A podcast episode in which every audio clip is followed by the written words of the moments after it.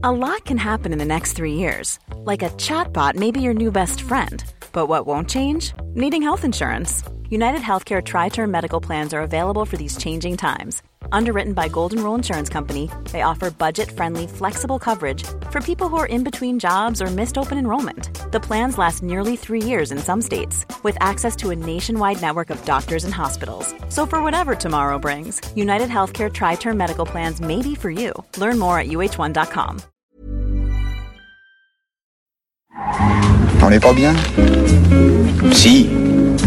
Paisible. À la fraîche. Décontracté du gland. Bienvenue dans ce nouvel épisode du podcast We Love TFTC de We Love Cinéma. À mes côtés dans ce studio, Guillaume et Aurélien. Ça va les mecs? Ça va et toi? C'est toi? Très bien, merci. Aujourd'hui, nous avons le plaisir de recevoir euh, Stéphane Le Rouge. Comment vas-tu? Ben, comme un comme un comme un lundi euh, soir d'avril. Très bien. Alors, est-ce que tu peux te présenter pour ceux qui ne te connaissent pas? C'est très difficile. C'est difficile. hein C'est très difficile de dire. Écoute, je m'occupe, je conçois c'est- cette collection discographique qui s'appelle Écouter le cinéma euh, pour une petite maison de disques indépendante qui s'appelle Universal Music France Mhm.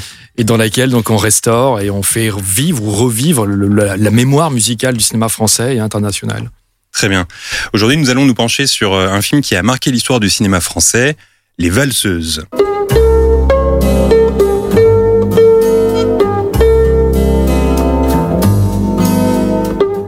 D'abord un roman écrit par euh, Bertrand Blier en 72, puis un film sorti deux ans plus tard, réalisé par ce même Bertrand Blier. Les Valseuses racontent l'histoire de deux marginaux incarnés par Gérard Depardieu et Patrick Devers, qui vont traverser la France des années 70 armés de leur désinvolture, de leur immoralité et de leur impudeur. Ce film est considéré comme l'un des plus controversés du cinéma français pour sa vulgarité et son traitement du sexe. Toujours est-il qu'à sa sortie, ce film fit un carton, 5,7 millions d'entrées et permis à Depardieu, Devers et Miu Miu de se faire connaître du grand public. Alors messieurs, la traditionnelle question qui ouvre ce podcast, quel est votre premier souvenir lié à ce film? Et je vais commencer avec Stéphane. C'est très curieux parce que j'ai- le souvenir d'avoir d'ab- d'abord vu le prolongement des valseuses qui était tenue de soirée en 86, donc j'avais euh, 16 ans ou 15 ans, et d'avoir vu les valseuses après tenue de soirée. Et donc je l'ai vu décalé, je l'ai vu déjà comme un film, comme vous, comme un film de, de patrimoine, etc. Et, euh, et bon, c'est un peu euh, égoïste de dire ça, mais j'étais très frappé par les deux formes de musique, la musique des mots de Blier dit par ces comédiens-là, et la musique de, de, de, de Grappelli, la liberté de ton du film. Mais je pense que le fait d'avoir vu d'abord Tenue de soirée, qui devait à l'origine réunir le trio des valseuses euh, plus de dix ans plus tard, a un peu faussé ma perception des valseuses. Hmm. Guillaume. Euh, moi, j'ai réfléchi à cette question, évidemment. Euh, J'avais pas le souvenir de l'avoir vu en entier, figure-toi. Parce que j'ai regardé. euh, en fait, là, je l'ai revu aujourd'hui, donc. Il y avait complètement des scènes que je me suis dit, non, mais ça, je l'ai jamais vu, c'est sûr. Notamment la scène avec Jeanne Moreau et comment elle. euh, Ça, je me Ouais. rappelais pas du tout. Donc, je pense que je l'avais pas vu. Et surtout, euh, comme j'étais. C'est un film qui passait à la télé quand j'étais petit. Et c'était vraiment un film que j'avais vraiment pas le droit. J'avais pas le droit de rester dans le salon, par contre. Oui, non. C'était pas possible. Donc, euh, moi, c'était un peu ce genre de film interdit, etc. Et effectivement, quand on le revoit, on peut comprendre que c'est pas vraiment pour les enfants. Mais, euh, mais voilà, c'est comme ça que je l'ai vu. Aurélien. Ouais, moi c'est pareil, je pense euh, qu'à chaque fois que le début du film passait à la télé, mes parents ils changeaient de chaîne, ils disaient ah non pas encore ce truc. et euh, donc j'avais beaucoup de scènes en fait. Je pense que je l'ai vu en comme toi, j'ai pas dû le voir vraiment en entier Guillaume. Je pense que je l'ai vu par euh, par sketch quoi, comme par des petites scènes. Au début je pensais que c'était- je pensais que c'était un film à sketch d'ailleurs. je voyais des scènes à chaque fois, soit avec Miu Miu, soit avec euh, Brigitte Fossé. Je me rappelle de cette scène, elle m'a quand même Ah beaucoup bah, Elle marqué. est marquante, Ouais, quand même. Elle est quand même très Et, marquante. euh, et même quand je l'ai revu après régulièrement, je voyais ça en fait. Je voyais euh, des scènes euh, de trio ou de comme des petites scènes de théâtre euh, en vidéo bien sûr, mais jamais d'avoir eu la VHS, de regarder le film. C'était pas trop un classique chez moi euh, qui revenait souvent à la télé quoi. C'était plus des, des bouts. Tu sais quand tu tombes dessus et après t'as as, je sais pas ton petit frère ou tes parents qui arrivent qui fait oh non pas encore ce truc, on change, on va pas laisser ça. Et donc t'as as vu un bout d'une scène. Toi tu te dis ouais c'est quand même bien et tout, c'est quand même pas mal. Ça a l'air bizarre mais en fait, ça ressemblait à aucun film que des autres euh, acteurs qu'on avait pu voir. C'était pas Mhm. vraiment un film de, de Pardieu. Enfin, il avait un côté un peu genre sulfureux, étrange, mais en même temps, on le regardait pas vraiment. Euh, c'était juste un nom pour moi, Les Valseuses. Moi, je pense que je l'ai vu au, bon âge parce que je devais avoir euh, 16-17 ans et j'ai le sentiment que c'est un peu le, le bon moment pour voir les valseuses. À l'époque, euh, j'avais mes premières expériences avec euh, avec les filles. euh, euh, je sortais dans Paris, je sortais de ma banlieue et j'allais dans Paris avec euh, avec des amis. Il y avait ce, ce truc comme ça, cet élan de liberté qui, qui collait avec le film. Euh, et il y a une scène qui m'avait marqué à l'époque, c'était la scène de du bowling. Je sais pas Mm. si vous revoyez cette Ouais, scène, mais ils, ils, Devers et enfin les personnages incarnés par Devers et Depardieu euh, emmènent comme ça avec eux euh, deux femmes jouer au bowling euh, avec la seule envie de coucher avec elles euh, à, la, à la fin. Et en est, il y a Depardieu qui s'énerve parce que la, la, la partie s'éternise et il dit, euh, il dit bon, quand est-ce que vous passez à l'horizontale? Et ça, c'est aussi les, les, les mots de Blier qui, Ouais. qui passent en chanson comme ça, cette façon de parler. Et il y a Devers qui essaie de calmer Depardieu en lui disant bon, attention, calme-toi et tout. Et il dit un truc assez drôle comme euh, on va pas rester là comme des cons avec des boules au bout des doigts de la soirée.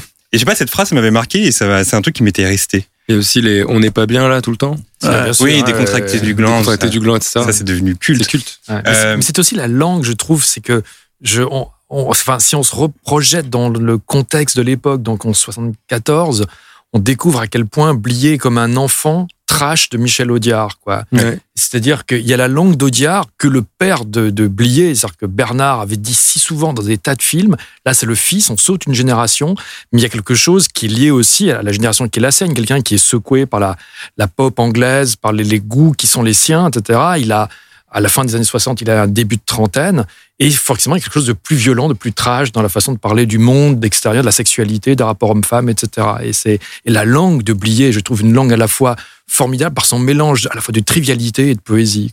Oui, parce que c'est un, film qui a fait euh, énormément euh, polémique lorsqu'il est sorti. Ça arrive après mai 68. Euh, Qu'est-ce qui se passe quand ce film sort, Stéphane euh, euh, toute cette J'étais- j'étais polémique. pas né, hein. Oui, non, mais on en a, on a souvent parlé. Il y a, il y a, il y a, il y a quand même euh, la moitié des critiques qui trouvent ça scandaleux, euh, d'autres qui trouvent que justement, au contraire, c'est ingénieux, c'est nouveau, c'est frais. Moi, je trouve ça surtout très courageux d'avoir, a- priori, si on lit le scénario des valseuses, moi j'aurais aimé être quelqu'un, un producteur à qui on soumet le, le scénario des valseuses, parce que Blier a fait une sorte de, quand même de, parcours du combattant avant de trouver un producteur qui dit c'est bon, je, je produis le film. C'est que je pense que sur le papier, sans le magnétisme euh, de, de, de, de Devers et de Depardieu, je pense que les deux loupards devaient paraître assez antipathiques. Et c'est Mhm. culotté de faire un film sur deux personnages auxquels il n'est pas évident que le public va, va s'identifier. Et, et quand c'est eux, quand ce sont ces deux comédiens-là, avec ces mots-là, qui en Mm. plus sont très écrits, mais qui dit par eux ne paraissent pas écrits, plus Miu Miu, plus tout le monde, Moreau, Fosset, Isabelle Huppert, enfin Mm. tout le monde, ça paraît, euh, ça paraît fluide, logique, et c'est c'est un coup de pied dans la fourmilière. Quoi. Il y a même Junio et l'ermite qui jouent dans ce Mais film. alors, ouais, l'ermite, mais l'ermite. euh, L'ermite, on- l'ermite, on- il n'a pas de, ouais, de ouais. réplique. Ouais, ça, il pas de réplique. Mais Junio a une petite réplique. On voit dans le fond.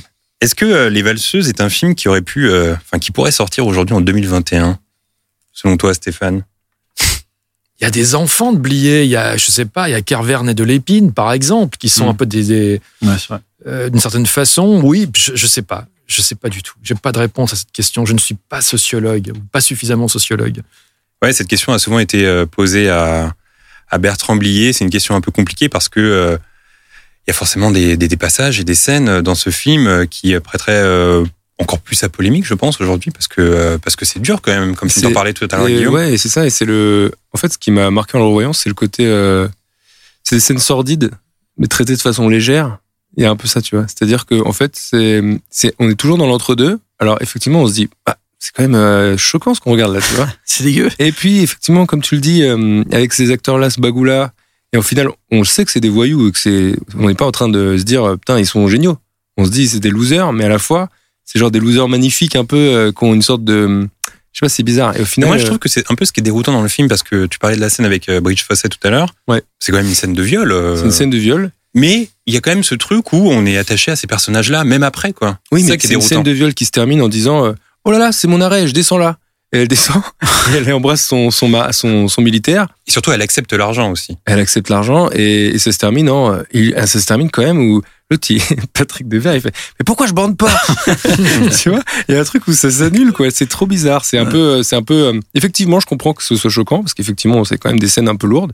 Mais c'est vrai que c'est traité de façon, euh, de façon légère, ouais. C'est bizarre. Je, je me souviens qu'il y a, il y a pas si longtemps que ça, je dirais il y a trois ou quatre ans, Blier, euh, avant le dernier film qu'il ait tourné, qui s'appelle Convoi exceptionnel, il avait essayé de monter un film, une sorte de, de, de valseuse, donc 2017, quoi, avec Grégory Gadebois et Benoît Poulvorde.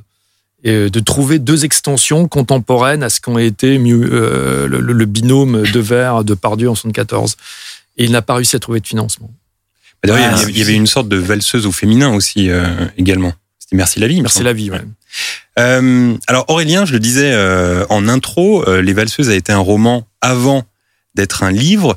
Comment ça s'est créé toute cette aventure autour autour des valseuses? Bah, en fait, déjà, faut savoir que à cette époque-là, Bertrand Blier, il est pas en super amour avec le cinéma. Parce qu'il a commencé très tôt, très jeune, il était assistant réalisateur avec Georges Lautner. Il avait tout juste 17-18 ans sur des films au tout début des années 60, qui étaient des films où en fait euh, il accompagnait la plupart du temps son père, qui était acteur sur, euh, sur les films avec euh, Georges Lautner. Mais il a très vite été derrière la caméra et il aidait Georges Lautner à donner un petit côté un peu plus moderne à certaines de ses, de ses réalisations. Il en a fait 3-4 comme ça. Et après, il a réalisé son premier film en 1967 euh, avec son père encore. Euh, un film un peu d'espionnage, si je ne m'abuse. Et je ne me rappelle plus du nom, mais je Si pense que vous allez un espion. Voilà, si j'étais un espion en 1967. D'ailleurs, avec une musique de Serge Gainsbourg. Je Mhm. trouvais ça assez cool. Euh, je me suis dit que ça, ça, ça allait te plaire. Avec euh, Michel Coulombier aux arrangements. On est quand même sur, les, sur le top, Ah ouais. top niveau là. Mais euh, autant il y a eu des bonnes critiques, il y a même des critiques qui diront, on dirait du Hitchcock à la française, qui est quand même assez chaud. Mais euh, gros flop euh, dans, dans les salles. Donc euh, Blier, euh, pour sa première réalisation, il avait fait aussi un documentaire un petit peu avant euh, sur la jeunesse justement, qui s'appelait Hitler connaît pas. Ouais. Donc il avait déjà ce côté euh, provocateur quand même dans ses titres et dans sa façon de voir euh, la société. Mais là, avec euh, ce coup d'arrêt un petit peu en tant que réalisateur, euh, il sait pas trop ce qu'il va faire et Georges Lautner lui propose de scénariser un de ses films tout début 70 euh, qui va sortir en 71 qui s'appelle euh, Laisse aller c'est une valse réalisé euh, avec euh, en premier rôle principal euh, Jean-Yann. Euh, ça se passe très bien. Euh, notre ami Bertrand Blier. En plus, le film marche et euh, Bertrand pense qu'à mon avis, euh, ça va être bon. Il va être scénariste en fait. Sauf que Georges Lautner sur le film suivant, il choisit Francis Weber euh, pour pour la scénarisation et pour le scénario et il fera aussi ça pour le film d'après et pour le coup Bertrand Blier va prendre ça un peu comme une trahison en tout cas c'est ce que lui dira Georges Lautner dira bah non moi j'étais chaud de toujours bosser avec lui mais je sentais qu'il y avait un truc qui se passait pas bien et donc en fait ça a fait une sorte de désamour du cinéma de Bertrand Blier à ce moment-là il s'est dit j'ai fait réalisateur j'ai fait assistant réalisateur j'ai fait scénariste bon euh, ça marche pas quoi on me laisse pas de place euh, j'ai une idée, euh, je vais écrire un truc et puis on verra où ça va. Et c'est là qu'il commence à écrire en fait les premières pages de euh, ce qui va être les valseuses, mais qui avait comme premier nom au départ, ça sert à rien d'être gentil.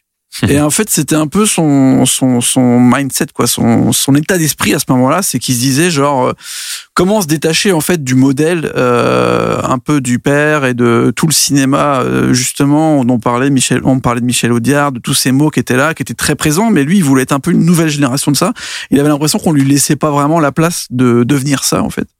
Donc il a commencé à écrire euh, quelques pages comme ça un peu énervé, très influencé par le polar noir en fait, les séries noires en fait, les, polars qu'il disait du style Jim Thompson, des trucs comme ça qu'on peut retrouver d'ailleurs chez Godard avec à bout de souffle à peu près dans les années 60 aussi.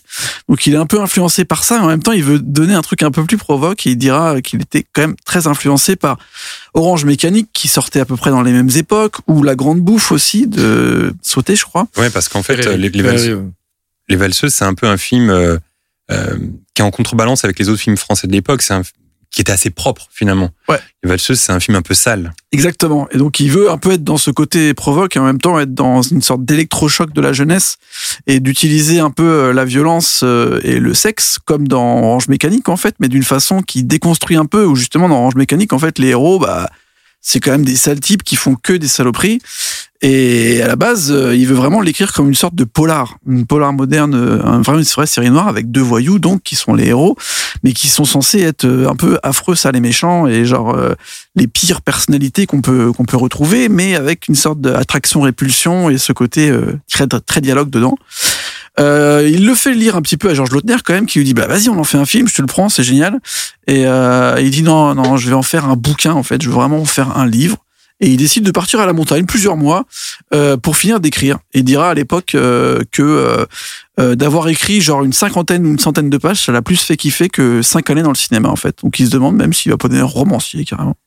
Sauf que à ce moment-là, il y a euh, Clouseau, le célèbre réalisateur, qui euh, qui dit qu'il veut faire son dernier film. Et il demande un peu à tous les scénaristes, jeunes scénaristes, de lui proposer des idées. Et euh, là, Blier descend, il descend de la montagne et il va voir euh, euh, Clouseau et il lui propose cette idée qu'il a déjà un peu, qui est presque montée, qui a, je sais pas, il y a au moins la moitié du livre. Et pendant une après-midi, ils discutent.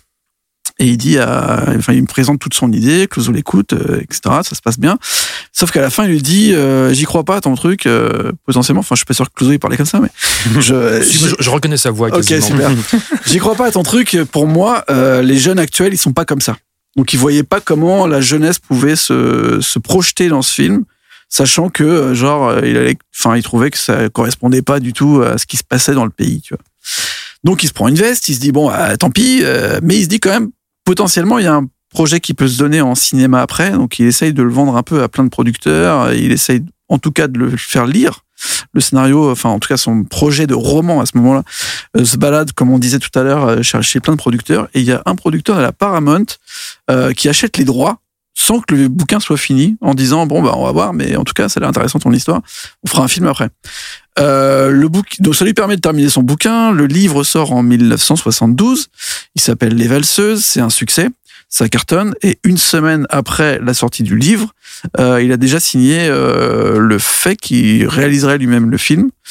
Et donc commence euh, son, son début de vrai projet. En fait, le fait d'avoir sécurisé un bouquin qui marche avec une production euh, où il était le réalisateur et où il serait contrôle, ou contrôle total, bah ça, ça a fait que il était dans les bons rails pour faire absolument ce qu'il voulait. Et après, son seul truc par rapport à ce qu'il voulait mettre dans le film, c'était de prendre uniquement des acteurs inconnus. Hmm. Mais est-ce que vous savez, c'est quoi la grosse grosse différence entre le film et le bouquin? C'est la fin, non? Exactement, c'est la fin.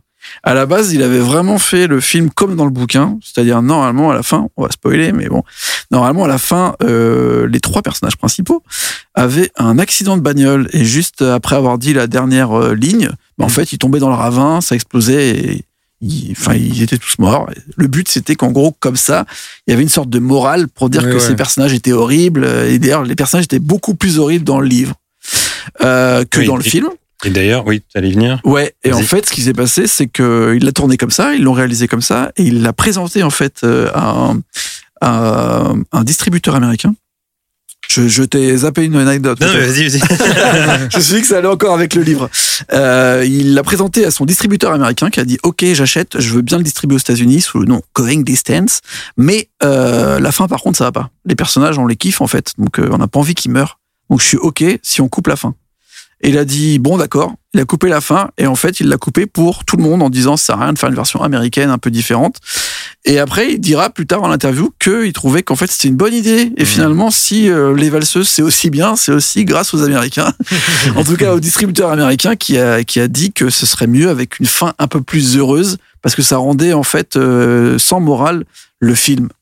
Et d'ailleurs, c'est drôle que tu parles d'Orange Mécanique parce que souvent en interview, euh, Blier répète que lorsqu'il pose ses caméras le matin et qu'il n'a pas vraiment d'inspiration et qu'il sait pas où la mettre, il dit qu'est-ce qu'il ferait Kubrick? Où est-ce qu'il la mettrait Kubrick? Et il s'inspire de Kubrick et il dit moi je pompe allègrement plus que Kubrick, c'est ce que dit Blier. Ah, c'est plutôt stylé en même temps. Ouais. hein. Vaut mieux euh, vaut mieux pomper les grands. hein. Ouais, donc c'est assez drôle. Mais c'est vrai que l'idée même des personnages qui clament la fin du film, les personnages principaux, il va la reprendre dans Buffet froid. Mm. Parce que là, tous les personnages, le trio du vraiment euh, Depardieu, Blier, Père et Jean Carmet est décimé à- dans, la, dans la dernière séquence de Buffet froid. C'est fini. Il reste juste le personnage de la mort, euh, Carole Bouquet dans une barque. Oui, d'ailleurs, Blier répète souvent en interview que euh, le cinéma c'est génial parce que ça permet de flinguer des gars en fait. Mm. Il peut tuer comme ça euh, n'importe qui, et c'est le Dont plaisir du cinéma. Ah, dont son père, d'ailleurs, c'est ce qu'il dit. père. d'ailleurs. Ouais, Dont son père, ouais. D'ailleurs, il avait dit genre euh, c'était bizarre parce que mon père il avait une horreur totale de l'eau ouais. et Ouais. comme par hasard je l'ai je l'ai buté dans la flotte. Et moi, moi, j'adore, franchement, je, le, les, enfin, les mots de Blier, bien sûr, quand ils sont écrits, dits par ces comédiens, mais même dans la vie, quand il a des, Mm. des fulgurances, parce que tu parlais à l'instant de Francis Weber, qui était un peu, à un moment donné, au début des années 70, un peu un mec de la même génération, genre pas en concurrence, les, les univers sont différents, mais enfin bon, n'empêche, ils sont arrivés au cinéma euh, en même temps. Et un jour, je lui demande comme ça, je lui dis, mais est-ce que tu es resté en rapport avec Weber? Vous vous voyez de temps en temps, etc. Puis vous avez Blier devant vous, comme ça, toujours impassible, stoïque, presque droupesque. Ouais. Il tire sur sa pipe et puis il dit, comme dans- il dit Weber et moi, on est comme deux putes, on est sur le même trottoir, pourquoi tu voudrais qu'on se parle en plus? Voilà, cette espèce de côté impassible Ouais. et drôlatique au quatrième degré. Quoi. D'ailleurs, par rapport à ce que tu, ce que tu as raconté, Aurélien, il y a un parallèle à faire avec euh, Piala parce que euh, Blier a écrit un roman éponyme, euh, c'est devenu un succès, le film est devenu un succès, c'est ce qui s'est passé avec Piala pour euh, nous, ne vieillir- euh, nous ne vieillirons pas ensemble. C'est un peu ce qui s'est passé. Euh, alors, avec Stéphane Le Rouge, on se connaît depuis peu. On s'est eu pour la première fois au téléphone il y a quelques mois. Et cette discussion qui était censée durer 5-10 minutes a finalement duré plus d'une heure puisque parler de cinéma avec lui est passionnant. Au cours de sa carrière, il a eu le privilège de travailler et de rencontrer de grands noms du cinéma. Du coup, Stéphane, on va mettre en place quelque chose. On va écouter Mhm. quelques titres et je vais t'inviter à rebondir dessus. Premier extrait.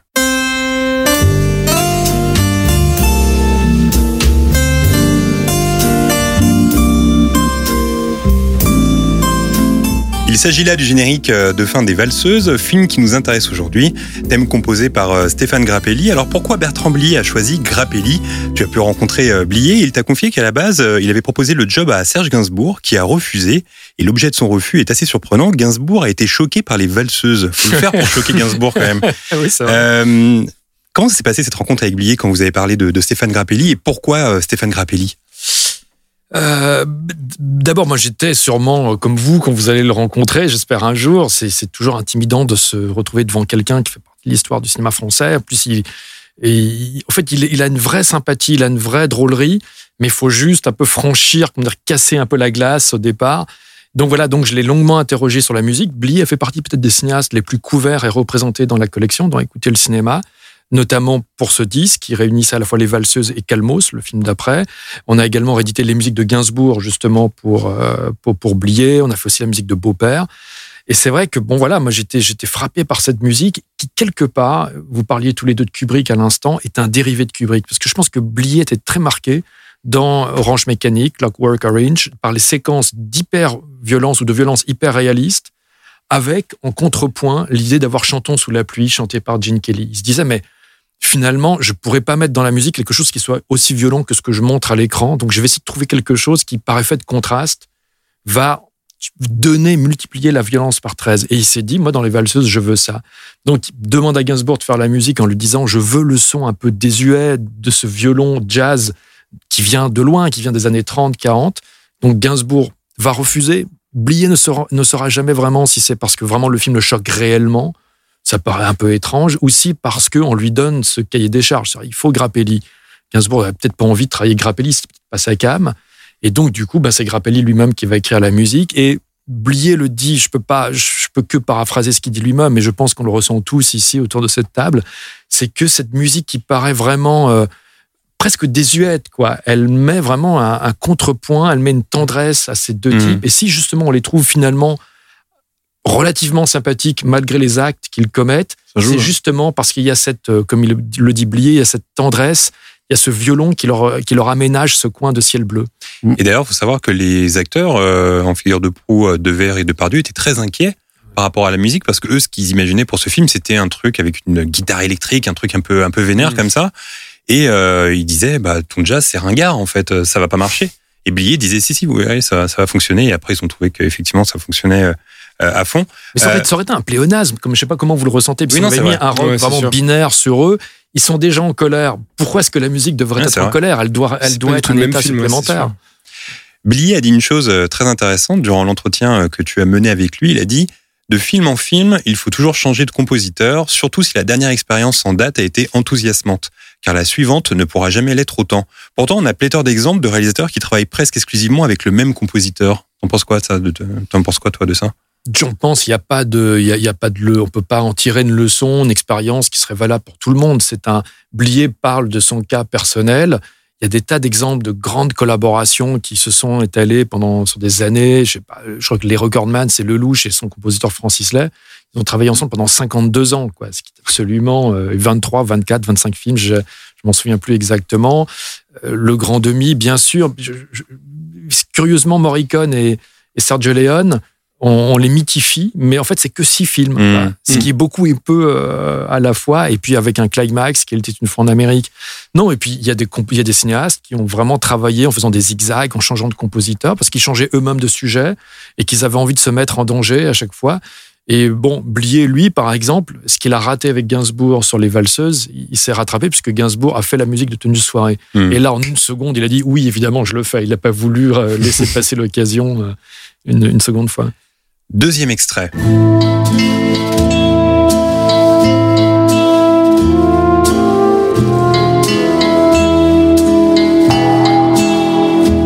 Ennio Morricone, formidable thème tiré du clan des Siciliens, immense film de Henri Verneuil avec Gabin, Ventura et Delon. Alors Ennio Morricone, on ne le présente plus, un des plus grands compositeurs de l'histoire du cinéma. Il était une fois dans l'Ouest, Le Bon, la Brute et le Truand, Les Huit Salopards de Tarantino, mais aussi des films français. Je mentionnais euh, Le clan des Siciliens, mais il y a également euh, Le Professionnel de Georges Lautner, par exemple. Toi, Stéphane, tu as eu la chance de le rencontrer, Ennio Morricone, et en plus, tu l'as rencontré chez lui en Italie. Est-ce que tu peux nous raconter ce moment Parce que moi, je, moi, je connais, l'histoire, mais je l'ai trouvé incroyable. Euh, pff, ouais, moi, Morricone me fascine. Et puis, comme. euh, voilà, c'est une sorte de. Même Tarantino, ah, la première fois qu'il l'a rencontré, il a avoué être un tout petit peu réfrigéré, quoi, parce que c'est une légende vivante. C'est un mec qui est devenu très jeune, d'ailleurs, une légende vivante. C'est quasiment au moment du, du Bon, la Brute et le Truand. Donc, il a 38 ans, quoi. Il est encore relativement jeune. Et, euh, et voilà, non, j'ai rencontré Morricone à plusieurs reprises et il est venu faire son concert d'adieu à Paris en 2000, fin 2018. Et la veille du concert, on a réussi à monter à la Cinémathèque une rencontre avec lui et euh, que j'ai co-animé avec Frédéric Bonneau. C'était pas facile parce qu'on avait vraiment une heure et quart, fallait pas déborder d'une minute, sinon il risquait de se lever et de, de, s'arracher. Et donc, dans les coulisses de la Cinémathèque, je lui ai donné le coffret que je venais de faire sur Michel Legrand, un coffret de 20 CD. Il a regardé le coffret, il m'a dit mais pourquoi vous ne faites pas la même chose sur moi? Je lui ai dit mais euh, Ennio quand vous voulez, etc. Donc j'ai commencé à construire le coffret. Puis je suis allé le voir euh, chez lui à, à Rome. C'était en avril, c'était il y a quasiment deux ans jour pour jour euh, aujourd'hui. Et quand je suis arrivé chez lui, il n'était pas là. On m'avait dit surtout un retard d'une minute, il peut d'un seul coup complètement imploser, etc. Donc je suis arrivé chez lui, il n'était pas là, etc. Et en fait, euh, sa secrétaire est arrivée, il était parti à la banque. Tout simplement parce que sa banquière l'avait appelé la veille en lui disant écoutez, on a eu un arriéré sur la, la dernière répartition de la SACEM italienne. Donc, il avait eu un virement de, un arriéré de 380 000 euros sur son compte courant. Et donc, il était parti euh, à sa banque simplement pour placer l'argent pour pas avoir une journée d'intérêt perdu.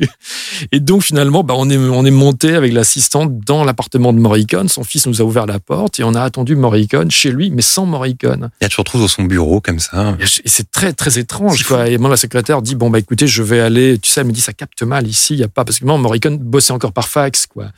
Et donc, elle, m'a dit Écoute, je vais aller au niveau de la loge du concierge, parce que là, au moins, je peux me connecter. Hop, elle est descendue avec son portable. Et je me suis retrouvé tout seul chez Morricone. Et je me suis dit, mais qu'est-ce que je fais Si je vais chouraver un original de mission ou du Bon, la Brute et le Truand, etc., après, je peux, je peux m'acheter trois appartements. non, non, c'était très émouvant. Et surtout, ce qui m'a le plus euh, défenestré, c'était que il avait à ce moment-là décidé de prendre ses distances avec le cinéma. Il avait des grosses propositions. Il y avait Iñárritu qui voulait absolument bosser avec lui. Il avait dit non à tout. C'était quand même vraiment, il sentait qu'il avait dépassé les 90 ans. Vraiment, le temps rétrécissait. Vous savez, le syndrome du sablier. On prend conscience que ce qu'il y a là-haut est évidemment infiniment euh, inférieur à ce qu'il y a en bas. Et donc, euh, il voulait plus faire de concerts, plus de faire de films. Et donc, j'étais chez lui, avec lui. Le temps s'écoulait et à aucun moment il y avait une attachée de presse ou quelqu'un qui le speed en lui disant non, mais euh, là non là on peut pas parce qu'il y en a. Et alors je lui disais mais je je voudrais pas abuser de votre temps. Il me disait écoutez vous êtes venu me voir de Paris à Rome pour ce coffret. Allez-y on en profite on prend tout le temps qu'il faut. Voilà donc j'ai passé ces six heures chez lui et ultime impression très étrange. Six heures chez lui. Six heures chez Morricone, face à lui, sans vraiment au calme. Et à un moment donné, bon, bah, j'avais, on avait tout éclusé. Euh, et puis il m'a raccompagné jusqu'à l'ascenseur. Il avait l'ascenseur qui arrivait directement, vous savez, dans son, dans son appart. Je lui dis, écoutez, Ennio, voilà, si j'ai des questions, je vous rappelle. Il dit, oui, oui, bien sûr. Il me dit, ben, écoutez, j'ai hâte de voir l'objet terminé, etc. Il avait un petit signe comme ça, avec, il claquait des doigts, comme ça. Il a fait ce petit signe, la porte s'est refermée. J'étais en lévitation et je me suis dit, en même temps, un sentiment qui plus plus plus profond qui venait contrebalancer ça. Je me suis dit mais c'est peut-être aussi la dernière fois où que je le voyais quoi. Et malheureusement le coffret est sorti donc en décembre 2019 et Morricone est mort en juillet 2020 et je l'ai jamais revu. Quand on sort d'un tel entretien, on doit voler dans la rue après quoi. On est, on est sur une autre planète. Bah, surtout quand on connaît la légende de Morricone, qui euh, y avait un mec, un camarade de Libé qui s'appelle Guillaume Thion, qui avait fait un très bon papier qui s'appelait Maestro Furioso, où il racontait comment Morricone finalement l'avait foutu dehors de chez lui en disant mais vos questions sont complètement connes, sortez. Tout comme par exemple si tout de suite on le branchait sur Sergio Leone, il ne supportait pas l'idée. Il fallait lui parler d'autre chose. Et ça, tu le savais en amont ou... Oui, oui. Il y avait, il y un mode d'emploi. C'est-à-dire qu'il avait tellement assez qu'on le réduise euh, vraiment à cette parenthèse Mm. magique qu'il a, vendu- qu'il a vécu avec Léon, cette fraternité, qu'il fallait d'abord le laisser lui, le premier, prononcer le, le nom de Léon ou parler une fois dans l'Ouest ou du Bon la Brute ou une fois en Amérique. Mais surtout, il fallait jamais s'aventurer sur ce territoire-là, le premier. Alors, T'imagines, tu- t'arrives, tu dis, alors, il était une fois en Amérique non. Là, c'est fini, là. Chance de merde. Ni lui dire, alors cette pipe pour Royal Canin avec le professionnel. Alors tout à l'heure, tu parlais de fax. Hein Euh, J'ai appris une, euh, une histoire assez, euh, assez drôle récemment parce qu'il y a des séries d'entretiens entre euh, James Cameron et Steven Spielberg. Et durant cette, euh, cet entretien-là, Spielberg a raconté une anecdote que je trouvais savoureuse. En gros, euh, bah, Spielberg a toujours été un fan fini de, de Hitchcock et de Kubrick. Et euh, même s'il n'a pas eu la chance de rencontrer euh, Hitchcock, il a eu la chance de rencontrer Kubrick et même de travailler un peu avec lui parce qu'ils ont partagé des notes ensemble. Euh, Kubrick s'est un peu entiché de, de, de, de, Spielberg. Et euh, Spielberg allait comme ça à Londres parce que euh, Kubrick avait la phobie de l'avion. Et euh, lorsqu'ils se voyaient, bah, Kubrick lui partageait des conseils, lui donnait des notes, tout ça, tout ça. Et un jour, Kubrick appelle Spielberg et lui dit Bon, écoute, j'aimerais partager avec toi plus de notes, plus de conseils. Donc, ce que tu vas faire, c'est que tu vas acheter une machine à fax. Et Spielberg dit Bon, bah, ok, très bien, comme ça, je pourrais t'envoyer toutes mes notes comme ça instantanément, ça va être génial. Et il dit à Spielberg Par contre, je veux que la machine à fax soit dans ta chambre. Et Spielberg dit bah pourquoi et tout. Non parce que j'ai pas envie d'envoyer mes notes et que ça traîne partout, que ce soit dans le bureau et que des gens tombent dessus et prennent mes notes. Euh, c'est quand même assez sérieux ce que je t'envoie, donc je veux que ce soit dans ta chambre parce que la chambre c'est l'endroit où personne ne va sauf les propriétaires de la maison. Et Spielberg dit bon bah ok. Et Kubrick il fait non pas ok, je veux que tu me le promettes. Et Spielberg dit bon ok je te promets, je t'en fais la promesse. Donc Spielberg met euh, la machine à fax dans, la, dans, dans sa chambre, sauf qu'une machine à fax, pour ceux qui ont connu les machines à fax, ça fait un bruit épouvantable en permanence. Mhm. C'est des oui, comme ça tout le temps, euh, toutes les toutes les cinq minutes. Et euh, à cette époque-là, euh, et encore aujourd'hui, Spielberg était en couple avec Kate Capshaw, qui joue dans Indiana Jones 2, et qui lui a dit au bout d'une nuit, écoute, en fait, c'est Kubrick ou moi, en fait. Donc euh, ça va, ça, va, ça va se régler comme ça. Donc ta machine à fax, tu la fous ailleurs, j'en ai rien à foutre en fait. Et le lendemain, Spielberg a mis la machine à fax dans le bureau et il l'a jamais dit euh, à Kubrick. Et je trouvais cette anecdote euh, assez amusante. On va enchaîner sur le troisième extrait.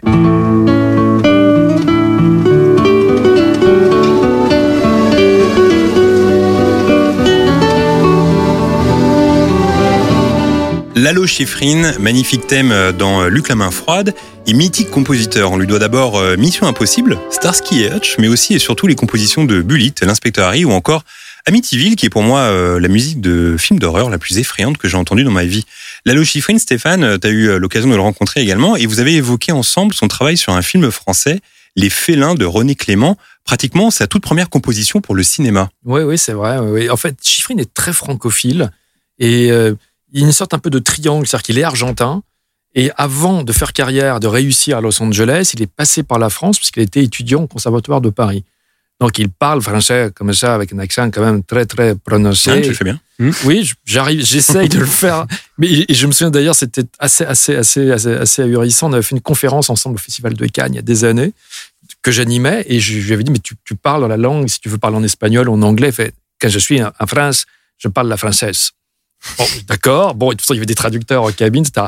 On commence et alors, forcément, Lalo venait d'arriver de Los Angeles, donc il était un peu, euh, un peu décalqué et il commence, il commence à dire. je dis Lalo, on va voir un extrait tout de suite, le, générique début de euh, de Bullitt. Il fait oui, le générique début c'est très important parce que la première fois que j'ai vu Bullitt, je voulais dire que j'étais très, très, comment dire en français, très. Alors j'essaye de l'aider, je je suis pas surpris. C'est pas surpris, j'étais très heureux. Non, c'est pas heureux. Non, la première fois que j'ai vu Bullitt, j'étais très, très, très- Et puis là, je lui ai dit, écoutez, on, va peut-être voir l'extrait, puis le, tu, oui, d'accord, on voit l'extrait, etc. Puis après, il embraye, etc. Il fait une ovation, il se met au piano à la fin, il joue le, thème de Mission Impossible, la, salle est en, est lévitation, ah, hein. Et puis brusquement, il stoppe les applaudissements, il fait Ah, le mot que je cherchais tout à l'heure quand j'ai vu pour la première fois le montage de Bullitt, j'étais très content. Voilà ce que je voulais dire. je me suis dit, putain, mais une heure pour arriver à l'adjectif content.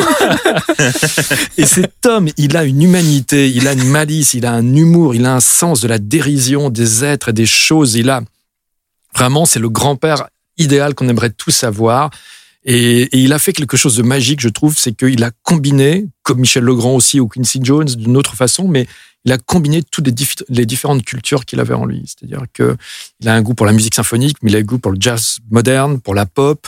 Tout ça, il les a combinés. Et quand vous écoutez, bah, voilà, Bully ou Dirty Harry, tout, tout est là, quoi. Et Mm. c'est un, avec un sens de la dramaturgie et, et son premier film est un film français, effectivement, c'est Les Cléments, où il, brusquement il s'est retrouvé dix ans après la fin de ses études au Conservatoire de Paris en France, et il voit ce, ce, ce, ce film, ce polar enfin, franco-américain, parce qu'il y a Jane Fonda tourné en, en double langue, et euh, il a écrit un générique qui est absolument euh, ahurissant, et qui pour lui contient tout ce qu'il va faire après, justement, dans, dans les films notamment de, de Don Siegel. Et il disait toujours, cette phrase magnifique, il a dit, si on devait comparer ma carrière à, à une maison, les félins, en est les fondations. Pas mal. Très bien. Quatrième extrait.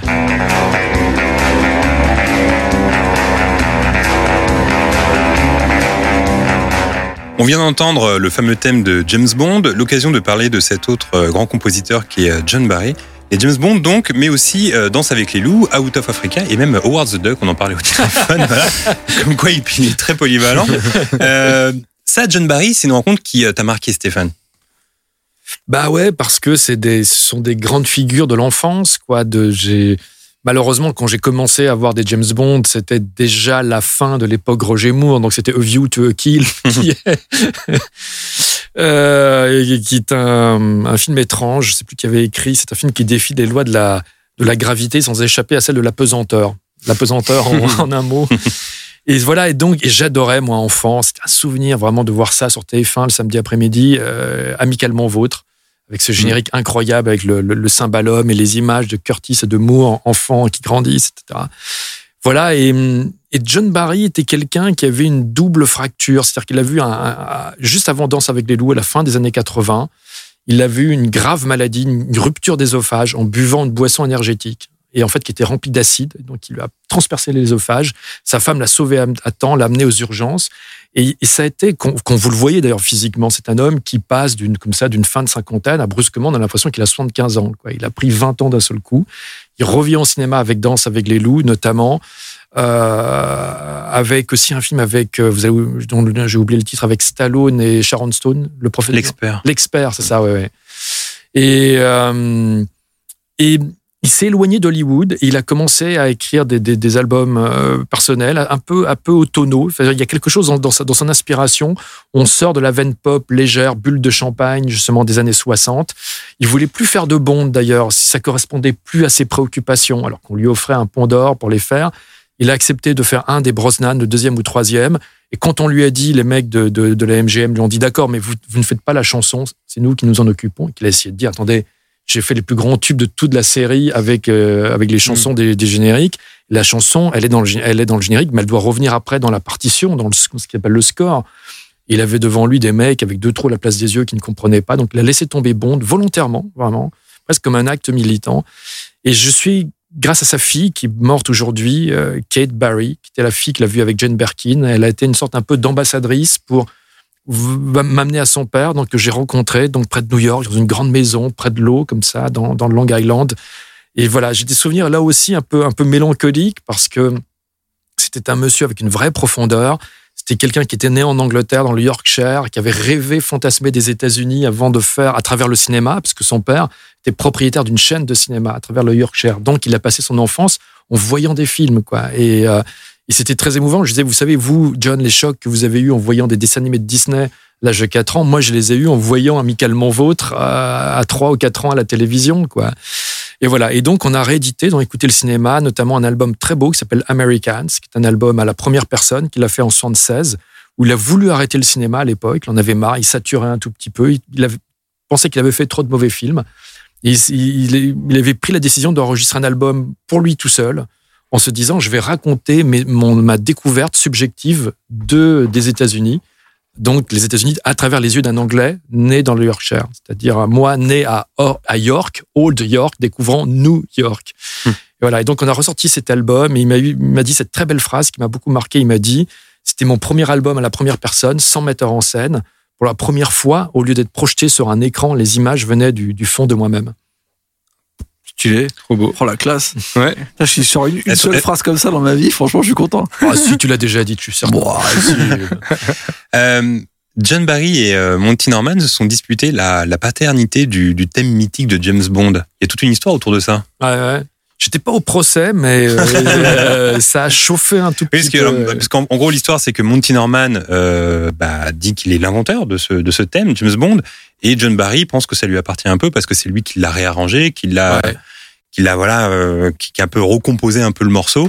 Donc aujourd'hui, au- même au niveau des, des ayants droit, euh, c'était un peu le flou, un peu juridique, comme ça, on savait pas à qui était ce fameux euh, thème mythique de James Bond. Par contre, en ce qui concerne les autres thèmes, là, c'est John Barry, il y a pas de, il y a Pas de doute, ouais, ouais. Mais c'est vrai que la procédure, j'ai vu un compte rendu de la procédure. Alors c'est très, très, très, c'est chloroformant à lire parce que c'est juste des avocats qui se parlent. Euh, John Barry qui prend la parole, Monty Norman qui prend la parole, etc. John Barry, effectivement, ayant réarrangé le thème avec son groupe de John Barry Seven, ayant eu l'idée de donner le thème à la guitare, ayant inventé la montée-descente chromatique sur trois Mhm. notes derrière.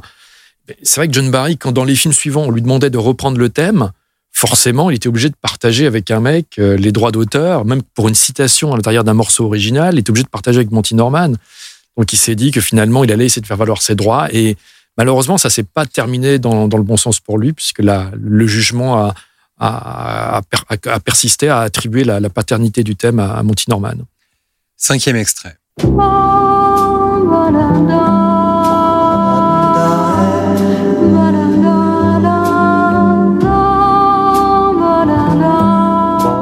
Magnifique, un des plus grands euh, compositeurs de l'histoire, et il est français, Michel Legrand. On vient d'écouter euh, un thème issu du film La piscine de Jacques euh, Deray avec Romy Schneider et Alain Delon. Michel Legrand, on le connaît pour les parapluies de Cherbourg, l'affaire Thomas Crown, Atlantic City de Louis Malle, Bande à part de Godard, et même le générique de l'émission Faites entrer l'accusé. C'est assez incroyable ça. C'est le messager de Joseph Lozère. Ouais, c'est ça. Euh, trois Oscars en tout pour Michel Legrand, compositeur avec qui euh, tu t'es encore une fois euh, entretenu, euh, Stéphane. Ça évoque quoi pour toi, Michel Legrand? Alors Michel Legrand, c'est différent parce que Morricone, il est italien. C'est pas quelqu'un chez qui vous pouviez débouler comme ça à l'improviste. John Barry, pareil. Il y, a, une différence de, génération, une langue aussi, tout simplement. Alors que Michel Legrand était presque pour moi, mais comme Tavernier ou Pierre Richard, presque un père de substitution, quoi. Et ouais, donc effectivement, j'ai- beaucoup réédité ces, bandes originales, dont Thomas Crown, les demi évidemment. J'avais été très marqué aussi enfant par la musique de Podane, justement par le côté, la, volonté de Demi de dire le grand amène de la pop dans quelque chose qui est un conte de fées. Donc une espèce de mariage d'alchimie étrange euh, entre la, musique baroque, une grande fugue, et en même temps des rythmes plus modernes qui entrent dans tout ça. Et euh, donc voilà, donc j'ai adoré le grand, j'ai passé beaucoup de temps avec lui. C'est un personnage très très paradoxal. C'était le génie de tous les contraires, quelqu'un de, de, de très doux avec beaucoup de bonne humeur de- et qui en même temps pouvait imploser et piquer des colères, mais vraiment à, à faire passer de Funès pour Droupy. euh, C'était assez assez étrange et il a même eu des collaborations qui ont implosé ou explosé en plein vol, tout simplement parce que voilà, il s'est il s'est frité avec les metteurs en scène. Et voilà. Et donc, on a fait beaucoup, de disques, beaucoup de coffrets. Et puis, j'ai coécrit avec lui son, livre de souvenirs qui s'appelle euh, J'ai le regret de vous dire oui, qui est un très, très beau moment parce que le grand, ce compositeur triplement oscarisé, qui a comme travaillé avec, euh, avec bien sûr, Demi Godard, mais aussi euh, donc Norman Jewison, euh, avec, avec Orson Welles à, deux reprises. Aimait aussi les situations d'échec. Et dans le livre disque qu'on a fait pour les 20 ans d'écouter le cinéma, on a gardé cette partie-là. Il raconte toutes les fois où ça n'a pas marché, où ça a implosé, où ça, il- vraiment, il s'est frité avec les metteurs en scène, où les metteurs en scène n'ont pas compris ce qu'il avait voulu écrire, notamment sur le dernier film de Steve McQueen, qui s'appelle The Hunter, de Buzz Kulik, ou sur un très beau film de Richard Lester, qui s'appelle La Rose et la Flèche, avec Sean Connery en Robin des Bois vieillissant, où il a écrit une musique qu'il estimait être sa plus belle musique. Et, euh, et Richard Lester n'a- disait non, non, c'est pas, c'est trop moderne, on voit pas, on voit plus les personnages. Et la musique était foutue intégralement à la poubelle. Et c'est John Barry qui l'a qui, qui l'a remplacé. Quoi. Et puis le Cercle Rouge de Melville aussi. Mhm. Il a écrit toute Ah la musique et euh, pas- complètement foutu à, à- à la poubelle. Quoi. Sixième extrait.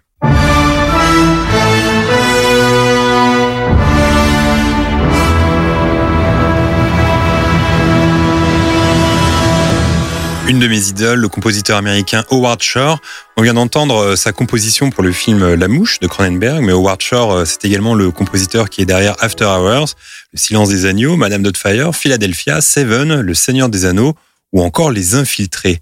Un compositeur que je trouve brillant parce que tout terrain, capable de produire des sons très sombres comme pour Le Silence des Agneaux, par exemple, mais aussi des compositions euh, plus enjouées et enfantines, comme pour Big de Penny Marshall, un des compositeurs préférés de Cronenberg et Martin Scorsese. Ça devait être fascinant de pouvoir discuter de tout ça avec Howard Shore. Ouais, ouais. Alors, curieusement, j'ai Shore s'est fait d'ailleurs par une rencontre aussi au Festival de Cannes, puisque j'ai en 2007 ou 2008, j'ai animé une rencontre avec lui et Cronenberg. Je les connaissais ni l'un ni l'autre, mais ils étaient à Paris parce qu'ils préparaient la version scénique, l'adaptation scénique de La Mouche au théâtre du Châtelet.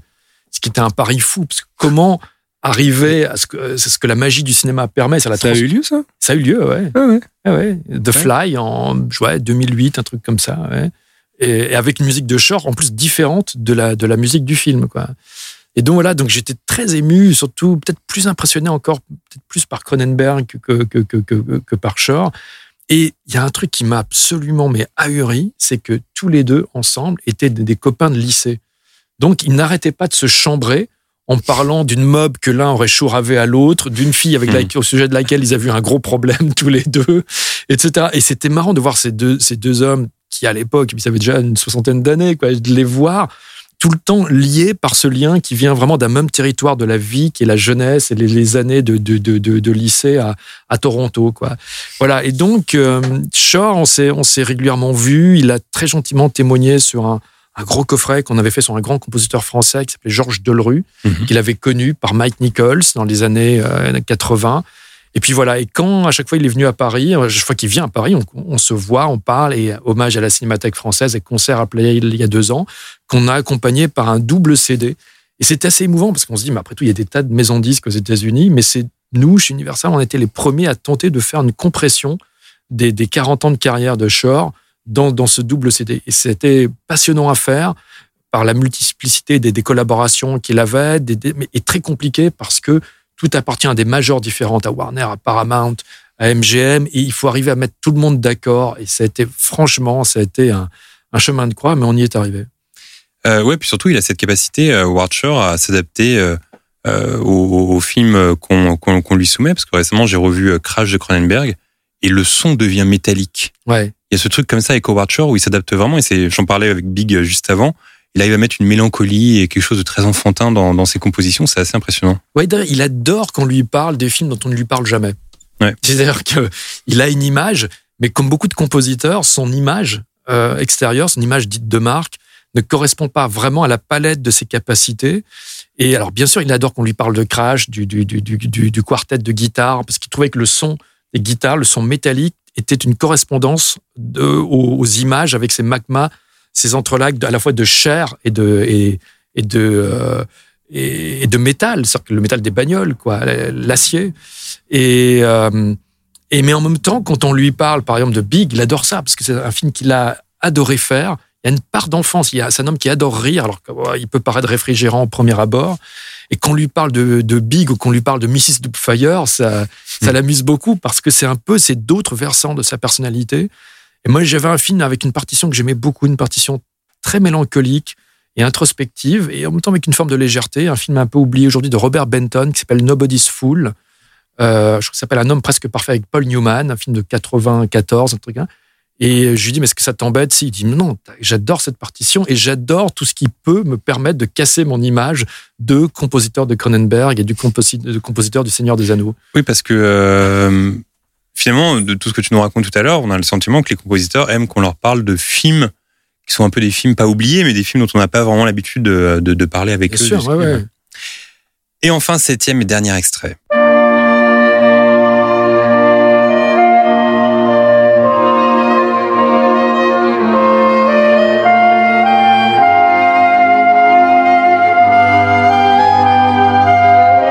J'ai choisi un dernier, cette euh, composition que je trouve euh, bouleversante de Philippe Sard pour euh, le film L'horloger de Saint-Paul, film réalisé par Bertrand Tavernier qui nous a hélas quitté très récemment. Si j'ai voulu terminer par ce titre, c'est parce que Stéphane, tu as eu l'honneur de travailler avec lui sur son film documentaire Voyage à travers le cinéma français. C'était comment de travailler avec euh, Bertrand Tavernier? Parce que c'est vraiment là, on parle d'un érudit du cinéma.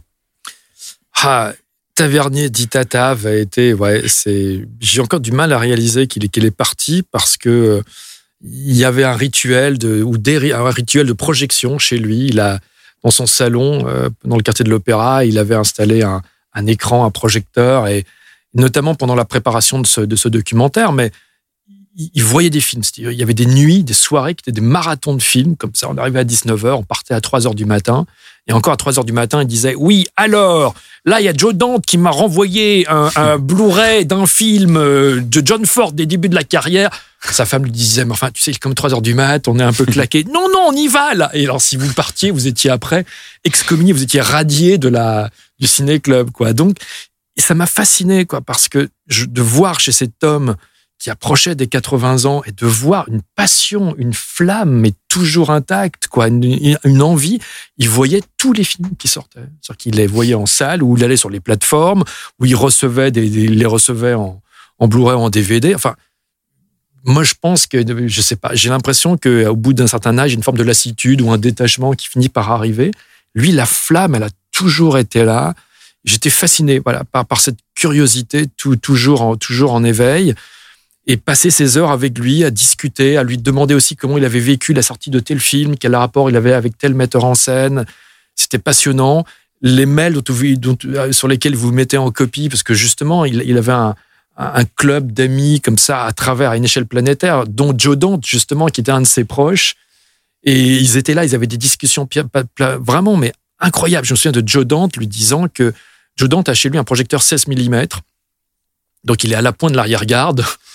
Et il a un projecteur 16 mm, mais avec une lampe au xénon. Donc euh, la lampe au xénon, on ne la fabrique plus. une fois que sa lampe sera cramée, et son projecteur sera vraiment, il pourra le, le, balancer, quoi. Il ne sera plus utile.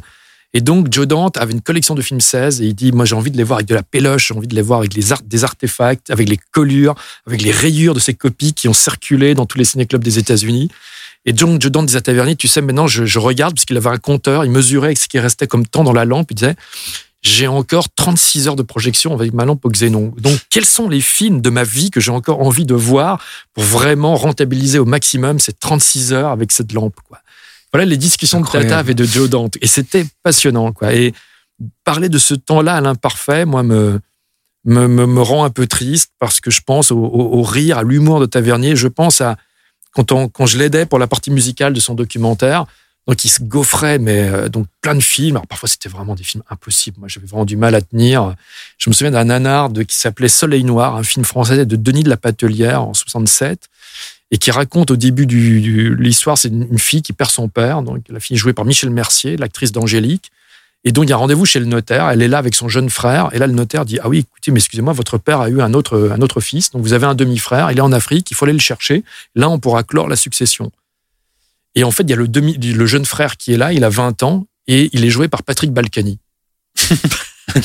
Qui a 20 ans, qui est comédien, et Balkany dit Mais moi, je m'en fous de mon demi-frère, j'ai jamais rencontré, tout ce que je veux, c'est palper le fric de papa. Alors là, Taverny dit génial, dans mon doc, je vais faire un module, un segment, un chapitre sur Balkany au cinéma. je dis écoute Bertrand, joué, Balkany. mais oui, il a joué. Il a joué dans plusieurs films, dans trois quatre films. Il a 20 ans, il est très mauvais d'ailleurs. Je crois qu'il était meilleur acteur quand il était euh, maire de Levallois et député que quand il était comédien. Mais voilà, ça c'est souvenir de déconnade et de, de, de, cinéphilie ultime partagée avec Bertrand déjà. Voilà, je. Si là tu devais euh, conseiller un film à, à des gens qui n'ont jamais vu euh, de film de Tavernier, tu choisirais lequel? Tavernier n'a jamais fait de film de commande, il n'a jamais fait de film pour l'argent, il s'est appliqué à tout le temps. Chaque nouveau film devait être différent du, précédent. il y en a beaucoup que j'aime. J'aime beaucoup le coup de torchon, j'aime beaucoup Tour de minuit et le film avec Tommy Lee Jones aussi. Euh, oui, parce qu'il a, il a, il a exercé aux États-Unis. Bien sûr, In the Electric Mist, dans la brume électrique, avec John Goodman, absolument impérial. D'ailleurs, pour, euh, pour ceux qui aiment écouter des réalisateurs euh, parler, discuter, partager des anecdotes, il y a une série d'entretiens qui est, qui, est sortie il n'y a pas longtemps. C'est euh, avec euh, le comte Tavernier et Blier, justement. et c'est fascinant. Moi, j'ai vu ça sur, c'était sur MyCanal.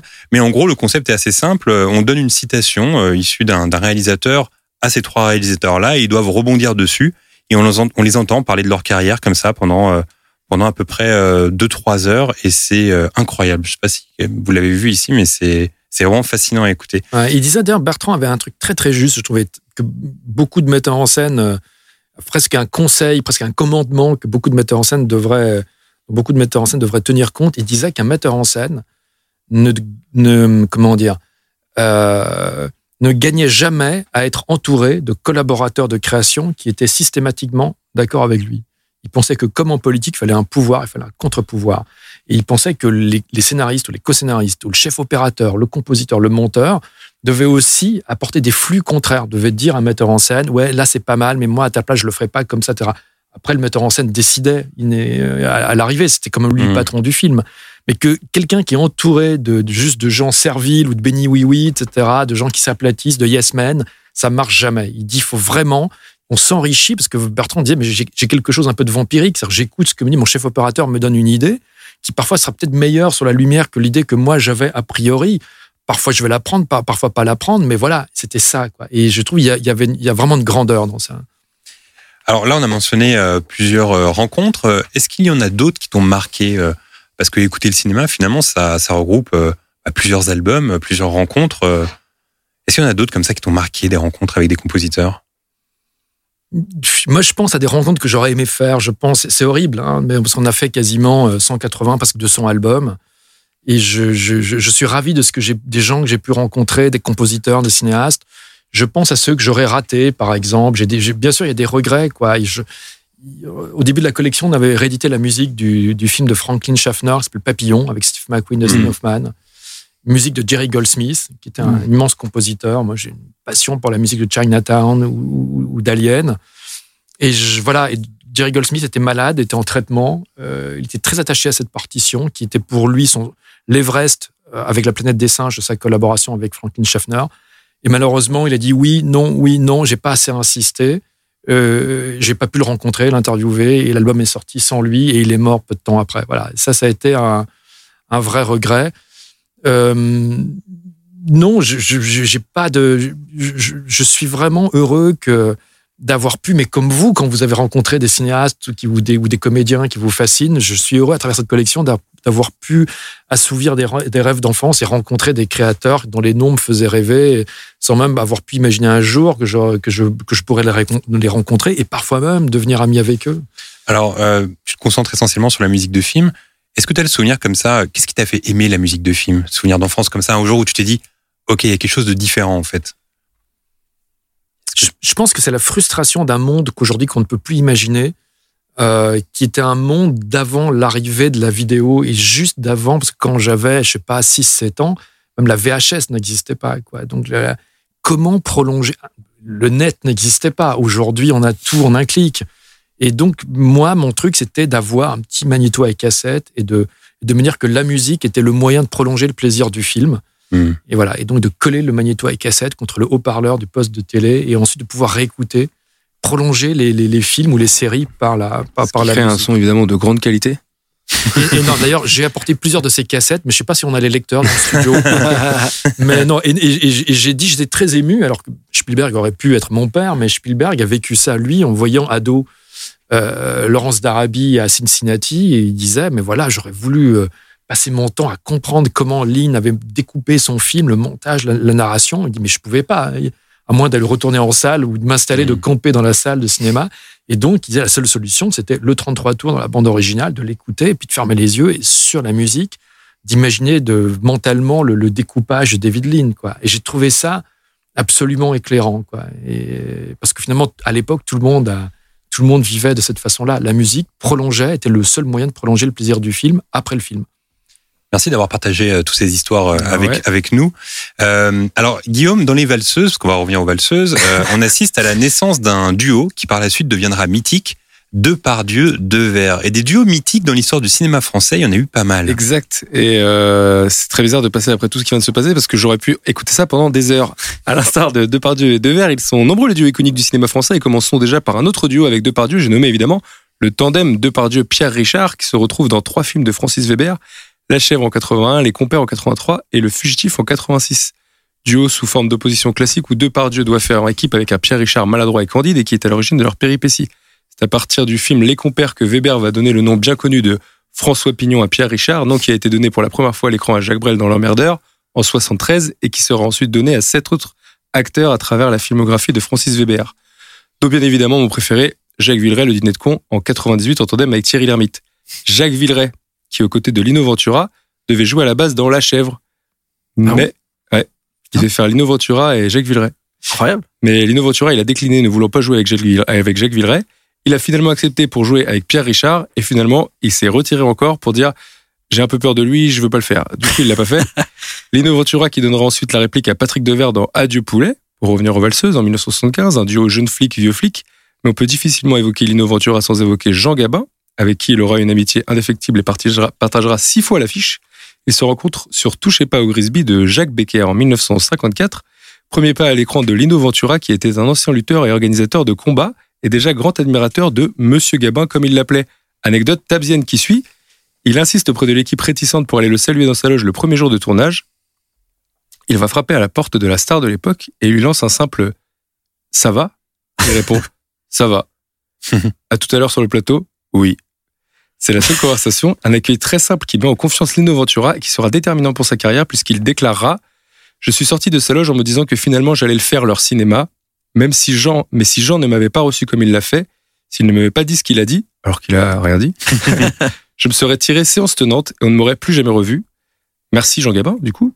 Jean Gabin qui donnera aussi la réplique à un Belmondo de tout juste 31 ans dans un de mes films favoris, Un singe en hiver d'Henri Verneuil en 1962, où le vieux Gabin, ancien combattant, tient un hôtel dans lequel débarque un jour un mystérieux Belmondo surnommé l'Espagnol, et les deux hommes se prennent d'affection, partageant leur désespoir, leurs rêves et leur amour de la bouteille. Je vous conseille ce film, évidemment, 100 fois pour ceux qui l'ont pas vu.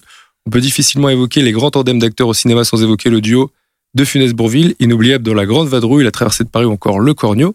Philippe Noiret et Thierry Lhermitte dans Les Ripoux de Claude Zidi, tandem qui fonctionne tellement bien, qui donne lieu à trois autres films.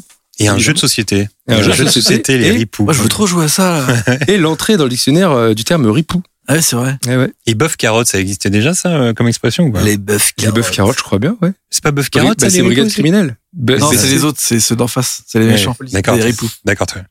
Et euh, tout comme Jean Reno et Christian Clavier, évidemment, dans la série de films Les Visiteurs de Jean-Marie Poiret ou encore Opération Cornet Beef en 91 ou L'Enquête Corse en 2003. Christian Clavier qui créera bien évidemment un autre duo mythique en reprenant le rôle d'Astérix avec Gérard Depardieu en Obélix. Mais du côté des actrices, on peut aussi citer des tandems tout aussi cultes comme Vera Clouseau et Simone Signoret dans Les Diaboliques en 65 ou Deux femmes salies pour tuer le mari de l'une qui est l'amant de l'autre. Brigitte Bardot et Jeanne Moreau dans Viva Maria de Louis Malle en 1965, dernier film de Louis Malle avec Jeanne Moreau après Les Amants et Ascenseur pour l'échafaud et Catherine Deneuve et Françoise d'Orléac dans Les Demoiselles de Rochefort en 67, ou plus récemment, la collaboration fusionnelle de Léla Becti et Géraldine Nakache. Bah oui. Oui, c'est vrai. Pour terminer cette chronique, je vous propose un jeu. Ah Alors, c'est un petit jeu. Je vais vous donner des duos d'acteurs, et à vous de me dire s'ils se sont donné la réplique. Ok. Est-ce D'accord. Pas mal. qu'ils ont déjà joué ensemble Est-ce qu'ils ont déjà joué ensemble Est-ce qu'est-ce qu'on gagne exactement? On gagne, euh, On gagne jamais rien. on gagne une compilation. euh, non, pas du tout. on gagne un Merci. coffret à Michel Legrand. D'ailleurs, d'ailleurs, tout à l'heure, on par- je sais pas si tu l'as dit, mais on parlait de Depardieu clavier, il y a aussi les anges gardiens. euh, Ouais, ah ouais, je l'ai pas dit. C'est vrai, t'as raison. C'est vrai, ouais. Les anges gardiens. Je, sais, je sais que Jean Poiret- Jean-Marie Poiré adore écouter ce podcast. Il faut que tu corriges parce qu'il va être assez vexé. Désolé. Désolé Jean-Marie. Les anges, gardiens, j'ai une, enfin, Ah, j'allais partir sur une anecdote euh, assez sombre. Parfois, il y a des films comme ça qui euh, nous évoquent quelque chose et qui nous rappellent un, un souvenir. euh. Il y a, on fait une association comme ça, et quand j'étais enfant, euh, enfin quand j'étais enfant, les anges gardiens c'est sorti euh, quoi en 80, 96. 96, Ouais, voilà, je devais avoir euh, 13 ans, 12, 13 ans, un truc comme ça. Ouais. Et euh, les anges gardiens passaient pour la première fois euh, sur TF1. Je regarde les anges gardiens, et d'un coup, comme ça, on entend crier dehors, mais des cris euh, assez marqués, assez marquants. Euh, et là, ma mère va voir ce qui se passe, et en fait, c'était le, le voisin qui revenait de- d'un footing et euh, qui est tombé comme ça, reine mort devant la, la maison. Ouais, enfin, tu rigoles, mais oui. Je rigole pas. Je rigole pas, mais l'anecdote est dure. Oui, oui, en fait, oui. T'as cru que j'allais faire une anecdote drôle, c'est pas une anecdote Pas drôle. drôle je- du je- tout. Non, ouais. Non, c'est triste. Et du coup, il, est- il est mort d'une crise cardiaque. Il faisait son footing comme ça. Il était jeune. Il a raté le film du coup. Ben oui, voilà. Et puis, tu vois, toi aussi, t'as envie de rigoler. Pas du tout. non, et du coup, maintenant, à chaque fois que je regarde les anges gardiens, je pense à ça. C'est terrible. Voilà, c'est c'est la fin de cette anecdote qui était Ah pas si folle. Si, en Mais- moi, je, En tout cas, il nous en Ah, dit beaucoup si, sur le film. Voilà, c'est une anecdote sur le film. Moi, je y a quand même un truc encore plus tragique dans Les Anges Gardiens, et je le dis tout le temps à Jean-Marie Poiret, c'est que Jean-Marie Poiret, il avait un acteur fétiche dans tous ses films, et qui n'est pas dans Les Anges Gardiens, c'est un, un génie, un effet spécial à lui tout seul, qui est Jacques François. connais. Ce, ce grand acteur, comme ça, chauve, avec des lunettes carrées, qui joue le pharmacien à la fin du Père Noël est une ordure. Ah oui. Ah oui, ça me dit quelque chose. Un type t'appelles comme ça, et qui, qui est un génie absolu comme ça et, euh, et qui double aussi, enfin je le dis, ça n'a aucun intérêt, qui est la voix française face à Jean-Louis Trintignant Dans Shining, il joue le, le, le, le barman qui, ren- qui renverse du, du scotch sur, sur Trintignant. Et d'ailleurs, c'est Kubrick lui-même qui a choisi Trintignant pour, euh, pour Shining, en voix, en doublage. Et là- après ces anecdotes, je vous propose des duos d'acteurs. À vous de me dire s'ils se sont donné la réplique. Je fais appel à votre cinéphilie, mais je vous fais confiance. C'est assez facile normalement. Jean Reno et Michael Youn. J'ai envie de Oui, dire oui. ouais, ouais. J'ai envie de dire Tu oui. dis oui? Non? Oui. Ouais, si, ça existe, ça. Ouais, Ah, Je doit fais des pièges. Hein. Non, j'ai envie de dire non, oui. Ça existe ça, Jean Reno et Michael Youn Le Ouais. coursier ou je sais pas quoi. là. Est-ce Récemment, qu'on là. aurait le, le film peut-être? Non, on n'a pas le film. Le film, c'est Comme un chef. ah bah voilà. un film autour de la cuisine de Daniel Cohen en 2012. Ah ouais J'enchaîne avec un autre duo, Jean Rochefort et Eddie Mitchell. Bah, Évidemment. Oui. Évidemment, mais je ne l'ai pas vu. Frankenstein 90. 90 d'Alain Jessua. Alors, je Alors, est-ce que tu peux nous parler de ce film? Alors, à chaque fois que- qu'on en parle à Eddie Mitchell, euh, il il a honte. Ah ouais. Ah ouais Il, dit, il dit, il dit, me- non, il me dit je, il dit je le regarderai à la limite en passant l'aspirateur. Et toi, et toi, t'en penses quoi de ce film? Il est bien? Je l'ai vu à l'époque, euh, j'avais 12 ans, euh, c'est un souvenir assez embrumé. C'est une sorte de parodie de Frankenstein, c'est ça? Ouais, comme le titre l'indique. Ouais, c'est ça. D'ailleurs, en parlant de, de Jean Rochefort, justement, tout à l'heure, euh, je mentionnais ce, cette série d'entretiens avec euh, Lecomte, Tavernier et euh, Blier. Et durant cette, cet entretien-là, euh, Lecomte raconte une histoire que j'ai trouvée assez folle. En gros, donc euh, Lecomte, on connaît, c'est les bronzés quand même des. C'est quand même le maître des comédies en France. euh, et euh, son premier film, c'est avec Jean Rochefort, donc en, en acteur principal. Comme ça, il y a également Coluche dedans. Et euh, le comte, il débute. euh, alors forcément, il est un peu maladroit, il est un peu hésitant, il est un peu timide. Et ça se passe pas très bien avec Jean Rochefort, qui est assez dur avec lui. Et au milieu de la production, Jean Rochefort s'énerve et dit Bon, ce jeune réalisateur, en gros, c'est de la merde. Euh, maintenant, c'est moi qui vais faire le film et c'est moi qui vais décider. Alors, euh, le comte, il est un peu comme ça, euh, un peu traumatisé, quoi. Il sait pas vraiment quoi faire, quoi dire. Il a pas, il a pas vraiment les épaules. Alors, il se met sur un côté comme ça. Et puis il observe euh, Jean Rochefort euh, donner des ordres, dire la caméra on la met ici, on continue comme ça, et ça devient Jean Rochefort, le réalisateur du, du film. Il pique comme ça le film, le premier film à, à Lecomte. Le lendemain, ça se passe un peu de la même façon. Il y a Lecomte qui est dans un coin, il s'assit sur une euh, sur une chaise comme ça, il regarde. Et là, il y a le preneur son qui, euh, qui a un peu de la peine pour pour Lecomte et qui va le voir et qui lui dit mais attends, tu te rends pas compte, c'est ton premier film là, il faut que tu te rebelles, il faut que tu te il faut que tu te réveilles, il faut que tu ailles le voir et que tu lui dises c'est mon film, euh, sinon tu vas le regretter toute ta vie. Et il arrive à rebooster comme ça le comte. Et le comte se lève, va voir Rochefort et il lui fait Écoute, mon coco, toi, t'es un acteur, donc tu vas te mettre là-bas et c'est mon film, c'est moi qui décide. Alors finalement, le comte reprend les choses en main, euh, termine son film. Il l'a appelé Mon Coco? Ouais, je pense qu'il c'est un peu, c'est un peu l'ambiance. Ok. Et finalement, il arrive à terminer le film. Et à l'avant-première, euh, le film euh, se termine. Il est là, comme ça, dans la salle avec Rochefort. Et Rochefort va voir le comte et lui dit Bon, finalement, il est pas si mal ton film. Et puis, c'est terminé comme ça. Puis après, ils ont Ouais. rejoué ensemble. Dix ans après. ouais. dix ans après, Ouais, mais le, comte, le comte disait si je ne me, si je ne m'étais pas levé à ce moment-là, je n'aurais pas été réalisateur en fait. Mmh, dans, dans, dans ma tête, j'allais faire un autre métier et puis voilà, terminé. Comme quoi, ça, ça se joue vraiment à rien. Guillaume, je te laisse continuer. Eh ben, j'enchaîne avec un duo euh, Depardieu, Gilles Lelouch. Depardieu, Gilles Lelouch? Ouais. Ouais, pourquoi Ouais. pas Ça me surprend pas, oui, non? oui. La réponse est non. Ah oui. Zut. Tu vas donner des idées à tous les producteurs qui nous écoutent. En fait, c'était un piège parce que comme euh, Gilles Lelouch reprend Bélix bientôt, Ouais, il y a de ça. il y avait pas un mal. truc. Il y a un truc comme ça. Euh, Jean-Paul Belmondo, Samina Seri Ah oui, Oui, Oui. Euh, j'ai envie de dire, oui, j'ai envie de suivre. l'aîné des fers chauds pour la télévision. Oh, là, il est fort Oui, mais j'étais sûr Ah, il est très très fort C'est pour ça. Non, ouais. L'aîné des fers chauds en téléfilm. En 2001. téléfilm en plus. Téléfilm, ouais. Bien joué. Oh, Bravo, très C'était bien? C'était un bon, un bon téléfilm? J'hésite entre dire ce que je pense et rester poli. Il, va gagner ses propres CD en fait. C'est bien. ouais. Attention, euh, José Garcia, Jean-Pierre Mariel. Alors attends, José Garcia, Jean-Pierre Mariel. je- Oui, euh, les, le film sur le, les, le, les joueurs de foot. les seigneurs. Ah, les seigneurs. les seigneurs. ouais. Bien Oli- joué. Olivier Dahan, tout de même. Ouais. Exact. Les Ah, Seigneurs en Les 2012. Seigneurs. Très bien joué, bravo. C'est un des derniers films de Marielle. Je crois que d'ailleurs le dernier film de Marielle, c'est celui sur les voisins là, euh, avec euh, clavier. J'ai oublié le titre. euh, C'est bah, c'est le La film de fête des Patrick- voisins, non Non, non, c'est le film. Oula. Je pense que la dernière apparition de Marielle au cinéma, c'est le film de Patrice Lecomte avec clavier, Oui, c'est ça. C'est sur la fête qui des voisins. Une heure de tranquillité. C'est ça. Ouais. Mm. C'est celui-là. Ah, c'est un film Ah, sur Fête la fête des des voisins? C'est un film sur la fête des voisins. C'est qu'en gros, euh, Clavier euh, rentre chez lui avec un album et il veut l'écouter tranquillement. Sauf que ce jour-là, c'est la fête des voisins. Il y a tous les, les voisins qui l'emmerdent. Ça fait penser voilà. à une fois où euh, on était à La Baule, toi et moi, et tu m'as dit Ah, mais ce film, pourquoi pas, j'aimerais bien le voir. Et du coup, quand j'avais rien à voir, j'étais allé le voir. Et c'était un film avec Didier Bourdon dans un immeuble. C'était une catastrophe. Alors, si Moi, j'avais dit ça Ouais, ouais. Ouais, et en ok. fait, tu m'as envoyé voir ce truc. C'était vraiment nul. Moi-même, je l'avais pas vu. hein. Ah Moi-même, pas lu. moi-même, je l'avais pas vu. Et le dernier, euh, Coluche Christian Clavier. Ah, attends, réfléchissons. Coluche, Coluche Clavier. Christian Clavier. Ah, Tu le Euh, qu'ils est-ce qu'ils n'ont pas une scène dans euh, le film, le seul film mis en scène par Coluche Vous n'aurez pas l'Alsace et la, et la Lorraine? Ah ouais, c'est possible ça. J'ai envie de faire confiance à Stéphane là-dessus. La réponse est non. Oui, clavier Coluche, euh, c'est vrai, on aurait pu dire que c'était évident. Mais... Évidemment, et en fait, euh, bah, d'après mes recherches, après, euh, s'il y a des gens sur Twitter, il y a forcément quelqu'un sur Twitter qui va dire attends, attends, attends, parce qu'en fait, euh, Mm. mais d'après mes recherches, c'est non. C'est marrant parce que je pensais à Papy fait de la résistance, mais en fait, euh, pas du tout. Quoi. Non, il n'y a pas Coluche. Coluche, Bah pas non, pas du tout. Bon, mais ça aurait pu être le genre de film dans lequel il y aurait, Ouais. il y aurait pu avoir Coluche et. Ah, un télescopage, une scène même, ouais, bien sûr. En tout cas, bravo pour le téléfilm avec Samina Seri et Belmondo. Ouais, bravo. Belle performance. Bien joué. pas celui-là. Bien joué, Stéphane. Est-ce qu'il y a un duo euh, qui vous a marqué euh, plus qu'un autre dans l'histoire du cinéma, euh, en allant même au-delà du cinéma français? Stéphane, pour toi, c'est quoi le, le duo qui, qui symbolise le cinéma, l'histoire du cinéma? Alors, on a tendance à penser à Laurel et Hardy, euh, tous ces, tous ces duos-là, mais est-ce qu'il y a un, un duo comme ça que, pour lequel tu as une, une affection particulière ou euh, un duo récurrent ou non dans l'histoire du cinéma? Enfin, oui et non. J'ai- on, on parlait tout à l'heure de, de, de Pierre Richard et de Depardieu. J'ai trouvé simplement frustrant que Francis Weber, après le- le- Les Fugitifs, qui est le troisième film de cette trilogie, euh, et qui peut être le plus beau parce qu'il y a déjà, il se passe quelque chose. Pierre Richard a passé la cinquantaine. Il a dans le film, il joue un, il y a, il y a quelque chose d'une réalité sociale qu'il n'y a pas dans les autres films de Weber, puisqu'il joue un type qui, qui est chômeur et qui fait un, un hold-up pour, euh, pour avoir du fric pour nourrir la petite fille qu'il a qui est autiste. Et donc il y a quelque chose de presque de chaplinesque qui entre dans le film. Je trouve le film vraiment là, là, là, sur un, un fil de funambule entre vraiment l'émotion et puis les- les- la drôlerie et l'invention et les dialogues de Weber.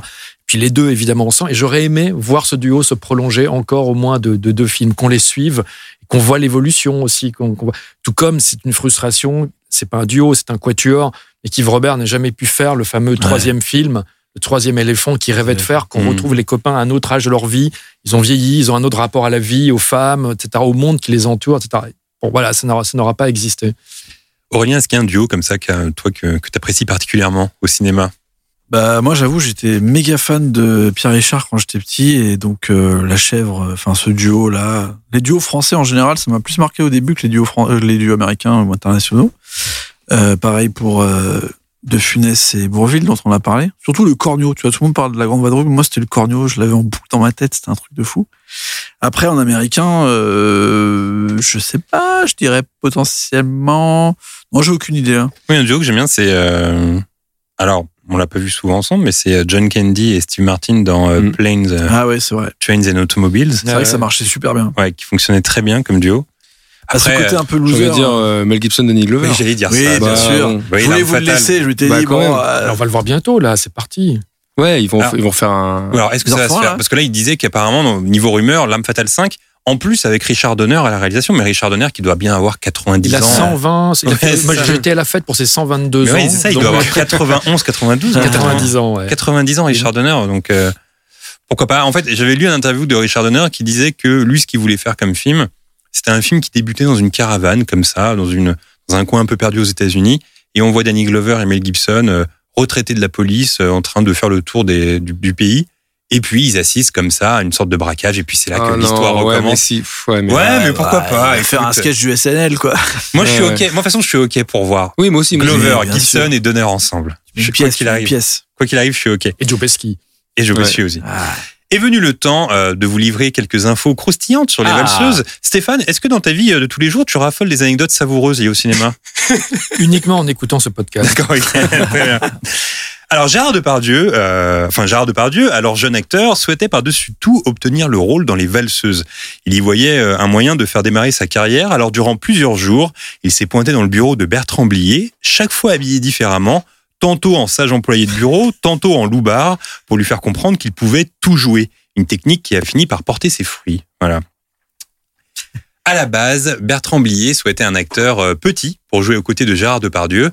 Cette fois, c'est euh, Patrick Devers qui voulait absolument le rôle, mais Blier n'y croyait pas vraiment. Il ne remettait pas en doute le talent de Devers, mais dans son esprit, il imaginait plutôt un Coluche ou alors un Francis Huster afin de créer à l'écran une rupture avec le personnage de Depardieu et son imposante silhouette. Devers euh, est revenu plusieurs fois à la charge avant d'arriver un jour passablement énervé dans le bureau de Blier et de lui dire bon, écoute, tu commences à m'emmerder maintenant, si tu veux un petit, j'aurais qu'à me baisser un peu.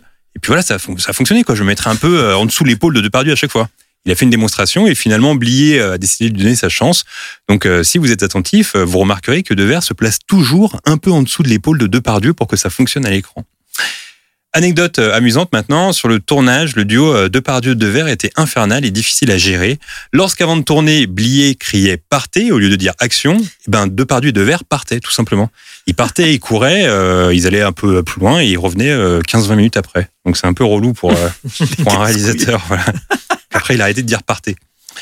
Patrick Devers a dit quelque chose que je trouve formidable à Bertrand Blier avant le tournage. Il lui a dit comme il y a de grandes chances que Miu Miu et moi on tombe amoureux durant le tournage, on a décidé de commencer avant. Voilà, je voulais donc te dire qu'on était ensemble. C'est ce qu'il a dit Blier avant de débuter. C'est bon ça.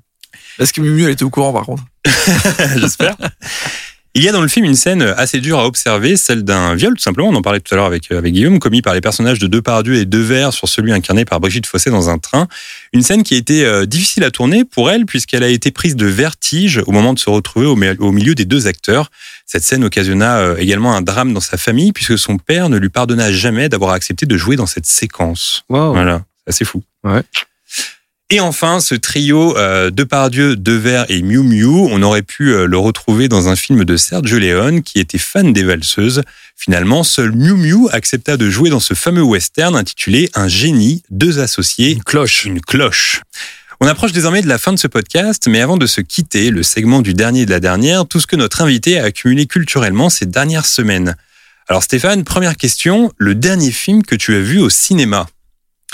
Dans le contexte, c'est quand même une question assez perverse. Ouais, bah on, on la, la pose depuis un certain temps et là ça commence à devenir problématique. Non, j'ai un, camarade et voisin qui s'appelle Christophe Baratier et qui, qui m'a invité à une projection d'un film qu'il a tourné, qui, est- qui est très beau, qui est un film sur les émotions de l'enfance, qui est le troisième volet des souvenirs d'en- d'enfance de Pagnol, qui s'appelle Le Temps des secrets, voilà, que j'ai vu en, en janvier ou février, voilà, et qui est en fait qui est le prolongement, le troisième volet de ce qu'Yves Robert avait commencé à tourner euh, dans les années 90, avec, de- avec de nouveaux comédiens, euh, dont un François, euh, François de Maison. euh, Xavier, François Xavier de Maison. François Xavier, voilà, chercher le deuxième prénom, qui est absolument ébouriffant. le dernier film que tu as vu via une plateforme? Je pense que c'est le film euh, de George Clooney qui s'appelle The Midnight, The Midnight Sky, Mhm. euh, Minuit dans l'univers. Voilà, qui, en partie pour la musique d'Alexandre Desplat, que j'aime beaucoup, qui prolonge sa collaboration avec George Clooney. J'ai trouvé le film vraiment intéressant, très beau plastiquement et un poil euh, inerte euh, dramatiquement. Voilà, mais d'une certaine ambition en tout cas. D'ailleurs, j'en profite pour euh, saluer mon ami euh, Jean-François Huard qui a travaillé sur le film et qui s'est occupé des, des effets visuels de ce film-là. Je sais qu'il nous écoute. Euh, la dernière série que tu as regardée, Alors là, c'est vraiment, j'ai l'impression d'être l'hibernatus des séries, euh, parce que euh, c'est une série qui a déjà 5 ou 6 ans, c'est que j'ai revu le, le Rosemary's Baby de Polanski avec, euh, il y a, je sais pas, il y a, il y a une semaine, ça m'a donné envie de voir la mini-série tournée il y a Ah 5 oui. ans. euh, qui est un adapté, donc adaptation du roman original d'Ira Levin par James Wong et réalisé par Agnieszka Holland, voilà, avec Zoé Saltana et tourné à Paris et qui est euh, qui a des bons aspects, tout n'est tout n'est pas raté, mais malheureusement tout ce qui était, disons, euh, sous-entendu ou hors champ dans le film de Polanski, tout ce qu'on pouvait imaginer, Mhm. là est absolument montré, surligné, j'allais même dire stabilo-bossé. Ok, d'accord. La dernière chanson que tu as écoutée, C'est pas une chanson, c'est une relecture d'un thème de Morricone, puisque là, on a commencé l'élaboration d'un deuxième coffret sur, sur Morricone, donc un volume 2 du, du coffret Somme d'il y a deux ans. Et euh, on a un artiste euh, actuel, contemporain, euh, électro, qui s'appelle Les Chassols, qui nous a fait une relecture d'un thème secondaire, mais qu'il adore, qu'il vénère, de euh, une fois euh, la Révolution.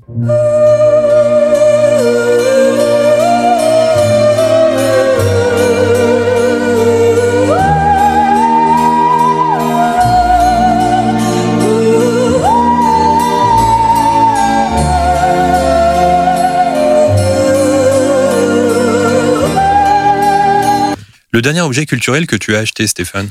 Alors là, euh, pardon de radoter, mais pour ce fameux deuxième coffret Morricone, je suis en train actuellement de m'occuper du rédactionnel. Et donc, par la force des choses, j'ai plus, euh, plus le maestro à Rome. J'aurais été ravi de pouvoir aller le voir à nouveau et l'interroger euh, pour sur les films qui sont dans ce coffret, les bandes originales qui sont dans ce coffret. Donc, du coup, je remplace le Morricone par des entretiens avec des cinéastes et donc avec lesquels il a travaillé. Donc, je suis en train de faire ces entretiens en ce moment. Et donc, du coup, je suis obligé de revoir les films. Donc, Mm. euh, les, il y a plusieurs films que j'ai pas réussi à, à trouver. sur des plateformes, donc je les ai achetés. Voilà. Je- Comme quoi, par exemple Donc il y a notamment, j'ai revu U-Turn d'Oliver Stone. Ah, Ah, c'est lui Voilà. qui fait la, la musique Ouais, mais et, et quelque part, finalement, avant que Morricone travaille lui-même avec Tarantino, finalement, il y a quelque chose qui annonce Mm. par l'âpreté de, du- de- de- du, du film, la noirceur des personnages et ce côté absurde et, et presque en- comme un film, un truc euh, de, de- de théâtre de l'absurde, mais en plein air, dans cette Ouais. ville paumée. Donc il y a U-Turn. J'ai revu, j'ai fait un entretien avec John Boorman pour Ah, cool. le deuxième Exorciste. Ah ouais, Ouais, c'est vrai. Voilà. Et donc Elle est folle cette musique en plus. musique folle, film étrange. Je sais pas, vous l'aimez vous ou- euh, bah, Moins que le premier, forcément, mais. Euh, un mais truc quand même. Ouais, mais je trouve qu'il est intéressant parce que euh, il est, je trouve qu'il est vraiment, bah déjà, il est très différent du premier, déjà. Et euh, ça permet de, de, de prolonger l'expérience de, de ce qui est devenu du coup une franchise. Et je, je sais pas, moi, j'ai trouvé ça intéressant. C'était une autre lecture, en fait. Ouais, ouais. Je, je trouve le film vraiment très, très complètement cohérent, sauf la fin, où il y a une espèce de fin grandiloquente avec la maison. Il retourne dans la maison Ouais. du film original, qui- le décor s'écroule. Enfin, c'est un tout petit quelque chose qui est dépareillé par rapport à la construction et l'esprit du reste du film. Mm. Et le dernier film que j'ai acheté, c'était une galère pour le trouver, c'est un import polonais d'un film de William Friedkin de la fin des années 80, qui est la seule collaboration Friedkin-Morricone. C'est une musique dont Morricone était très fier parce que souvent il la joué en concert. C'est un film complètement oublié aujourd'hui, qui tombé dans les, les oubliettes de la mémoire, qui s'appelle Rampage, le sang du châtiment. Voilà. Et euh, voilà. J'ignorais qu'il y avait une collaboration euh, Morricone. Ouais. D'ailleurs, c'est très très troublant parce que dans la maquette du livret, on va voir comment, bah, on va voir John Boorman qui va être à côté de William Friedkin, sachant que Morricone, qui n'a pas fait le premier Exorciste, a fait le deuxième, quoi. Et, Ouais. euh, et sachant que Friedkin a détesté le film de Boorman, qui trouvait beaucoup trop intériorisé, pas suffisamment spectaculaire de, de son point de vue. Et enfin, le dernier artiste euh, que tu as scrollé sur Insta ou Twitter, est-ce que tu as des comptes déjà? Euh, D'ailleurs, est-ce que toi qui est-ce que c'est toi qui es derrière le compte écouter le cinéma euh, sur Instagram euh, Alors, on a deux charmantes camarades chez Universal, Charlotte Rémoleux et Julie Bonal, qui s'occupent vraiment, et je les salue avec une patience d'ange de d'animer, de poster, de nourrir les, les, les différents, le- à la fois l'Instagram et, et le Facebook. Je suis, ça prend tellement de temps. J'ai toujours peur un tout petit peu de me faire euh, Ouais. attraper par la par, euh, par, par les réseaux et par une vie parallèle sur les réseaux. Il y a tellement de choses à lire, à voir, à bah, on, écouter. est, on est tombé dans ce piège tous autour de cette table. Oh, les Je foutus, sais, je- je- oh, je- foutus. vous dire ça à vous, je sais. que c'est ça. Mais cela dit, j'adore de temps en temps faire un saut sur, sur justement, parce que c'est une belle rencontre à la collection. Euh, parmi les choses qui sont arrivées, c'est que j'étais fasciné par le dessin, lui aussi tragique, d'un compositeur qui est mort à 36 ans, en plongée sous-marine, s'appelle François de Roubaix. Et, euh, et je suis devenu ami en, euh, en allant rencontrer un ami, un, camarade de De Roubaix, un, camarade qui était très marqué par cette mort, qui était Pierre Richard. Et je suis devenu, grâce à De Roubaix, et des années après la mort de De Roubaix, euh, 20 ou 30 ans plus tard, ami avec Pierre Richard. Et j'adore Pierre, qui est un personnage poétique, et j'adore parfois aller euh, sur, sur ses réseaux sociaux parce que c'est un mec qui est indigné. Quand on voit le personnage du, clown qu'il est, du clown poétique, mais c'est quelqu'un qui a des vraies indignations aujourd'hui, il baisse pas les bras, il y a des tas de choses dans la société d'aujourd'hui, il gueule, etc. Et il y a quelques temps, quand il a entendu la musique du, du, du, du, du grand blond, Ah oui, avec c'est une vrai. chaussure noire sur une pub, Ah oui, j'ai vu ça. McDonald's. Ça lui a pas plu. ça lui a pas plu du tout. Alors, il peut rien faire. Il n'est pas l'ayant droit de la musique, ni le compositeur, ni l'éditeur de la musique. Donc, il a, il a simplement posté en disant la musique du Grand Blond sur une, sur une. Il a mis un post Insta et Facebook et Twitter aussi. La musique du Grand Blond sur une, pour- sur une campagne pour une, une marque, hein, pour une chaîne de fast-food. Cela, aurait- cela aurait-il été possible du vivant d'Yves Robert? Point Je me pose la question. Trois petits points. Et voilà. Prends Oh, oh, ça, oh. Vladimir. Aurélien qui est un grand fan de Pierre Richard. Tout à fait. Je suis un grand fan de bah, d'Yves Robert aussi. Et euh, ouais, ouais, moi, ça m'a beaucoup accompagné quand j'étais petit. J'ai j'ai adoré le personnage. Et d'ailleurs, je crois que j'étais à une rencontre euh, où tu étais avec Pierre Richard euh, sur scène pour Télérama, pour le Ciné Club. euh, ah oui, oui, oui, exact. ouais. et C'était la première fois que je voyais Pierre Richard en vrai. Et Ça t'a fait bah, quoi Ça m'a fait un truc de fou en vrai. En plus, c'est un l'inconnu du cinéma, donc tu sais pas qui ça va être. Ouais, ouais. Et en fait, euh, la personne qui organisait m'avait dit, mais viens, ce soir, ça va vraiment être bien, je pense que ça va te plaire. Et là, je vois Pierre Richard qui arrive et genre, Wow. j'ai- failli pleurer en fait. Euh, J'avais toutes les histoires. En plus, il y avait une histoire qui était une histoire familiale euh, de Pierre Richard. C'est que mon père, euh, quand il était plus jeune, il prenait beaucoup l'avion dans les années 80. Il me racontait souvent une histoire. C'était qu'une fois, il était il faisait beaucoup de, voyages interrégions il était à l'aéroport à Bordeaux. Et il me dit euh, en rentrant, genre, euh, je suis à l'aéroport et là j'entends un bordel, euh, je sais pas des, des, des bouteilles qui tombent, des trucs, et c'est un bordel. Et là je me retourne et qui je vois il y avait Pierre Richard et Gérard Depardieu et il me dit j'avais l'impression que c'était la chef quoi. Ils étaient en train de, s'embrouiller. Ce Pierre Richard il avait fait tomber des bouteilles par terre et Gérard il fait mais c'est pas possible qu'est-ce que tu fous encore mon pauvre type et tout. Il fait il a regardé il fait mais ils sont en train de faire un film. Il fait non en fait c'était pareil dans la vie en fait que le personnage est ça ça s'est mélangé avec les films parce que je devais avoir 10 ans quand il m'a raconté ça et pour le coup euh, c'était un personnage euh, vivant dans, dans mon histoire euh, Pierre Richard. D'ailleurs, ce qui est incroyable avec cet acteur, c'est que c'est un des rares acteurs français qui a donné son nom à une expression parce que quand Ouais, on dit t'as fait une Pierre Richard, euh, Ouais. ça existe avec un autre Ouais. euh, acteur euh, de donner une- son nom à une expression comme ça, c'est assez fou. Non, je crois pas. Ah, euh, c'est un hein. quiz que j'ai entamé là. Moi, j'ai- fait ce truc, vraiment en, en 30 secondes, c'est que j'ai fait un truc complètement fou, c'est que quand j'ai dû l'interviewer sur De Roubaix, j'ai fait, je lui ai fait un canular, alors que je le connaissais pas. Ce qui était une partie de poker, parce qu'il aurait pu me dire, mais c'est quoi ce truc, c'est complètement Mm. con, et puis me raccrocher au nez, puis c'était fini, quoi. Et il y avait dans les années 50 une espèce de préfiguration de Jackie Sardou. Je sais pas si vous voyez Jackie Sardou. Ouais. Jackie- Il y avait une Jackie Sardou, mais en moins féminine, qui s'appelait Jeanne Sourzac. Ça, une, une- une espèce de clé de 12. Et euh, un peu vulgose, comme ça. Et donc, j'ai appelé Pierre Richard en disant Oui, bonjour, monsieur Pierre Richard, bonjour. Alors, prenant un accent de Béziers, je ne sais pas pourquoi. je dis Voilà, je m'occupe de la collection Une trajectoire du cinéma chez Kalman Levy. Donc euh, là, après le, le- le livre sur les frères Cohen, le Kubrick, on va essayer d'élargir. Donc, on va faire une, on, on prépare une biographie sur Jeanne Sorza.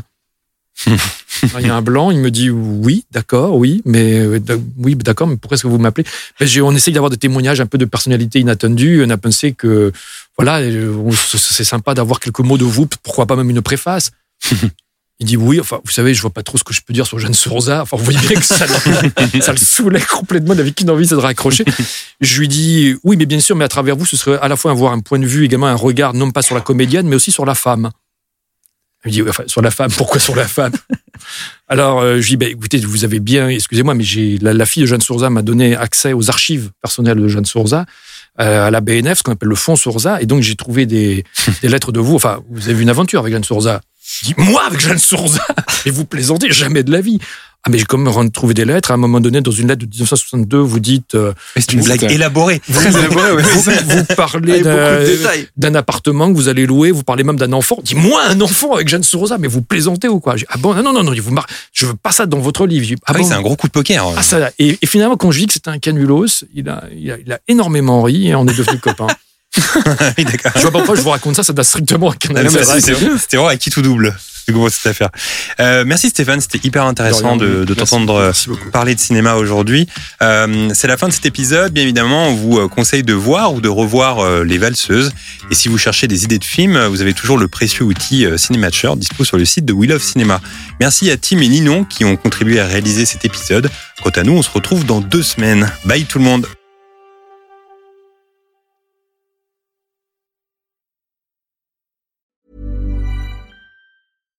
Deserves the best, and there's no better place to shop for Mother's Day than Whole Foods Market. They're your destination for unbeatable savings, from premium gifts to show-stopping flowers and irresistible desserts. Start by saving 33% with Prime on all body care and candles. Then get a 15-stem bunch of tulips for just $9.99 each with Prime. Round out Mom's menu with festive rosé, irresistible berry chantilly cake, and more special treats. Come celebrate Mother's Day at Whole Foods Market.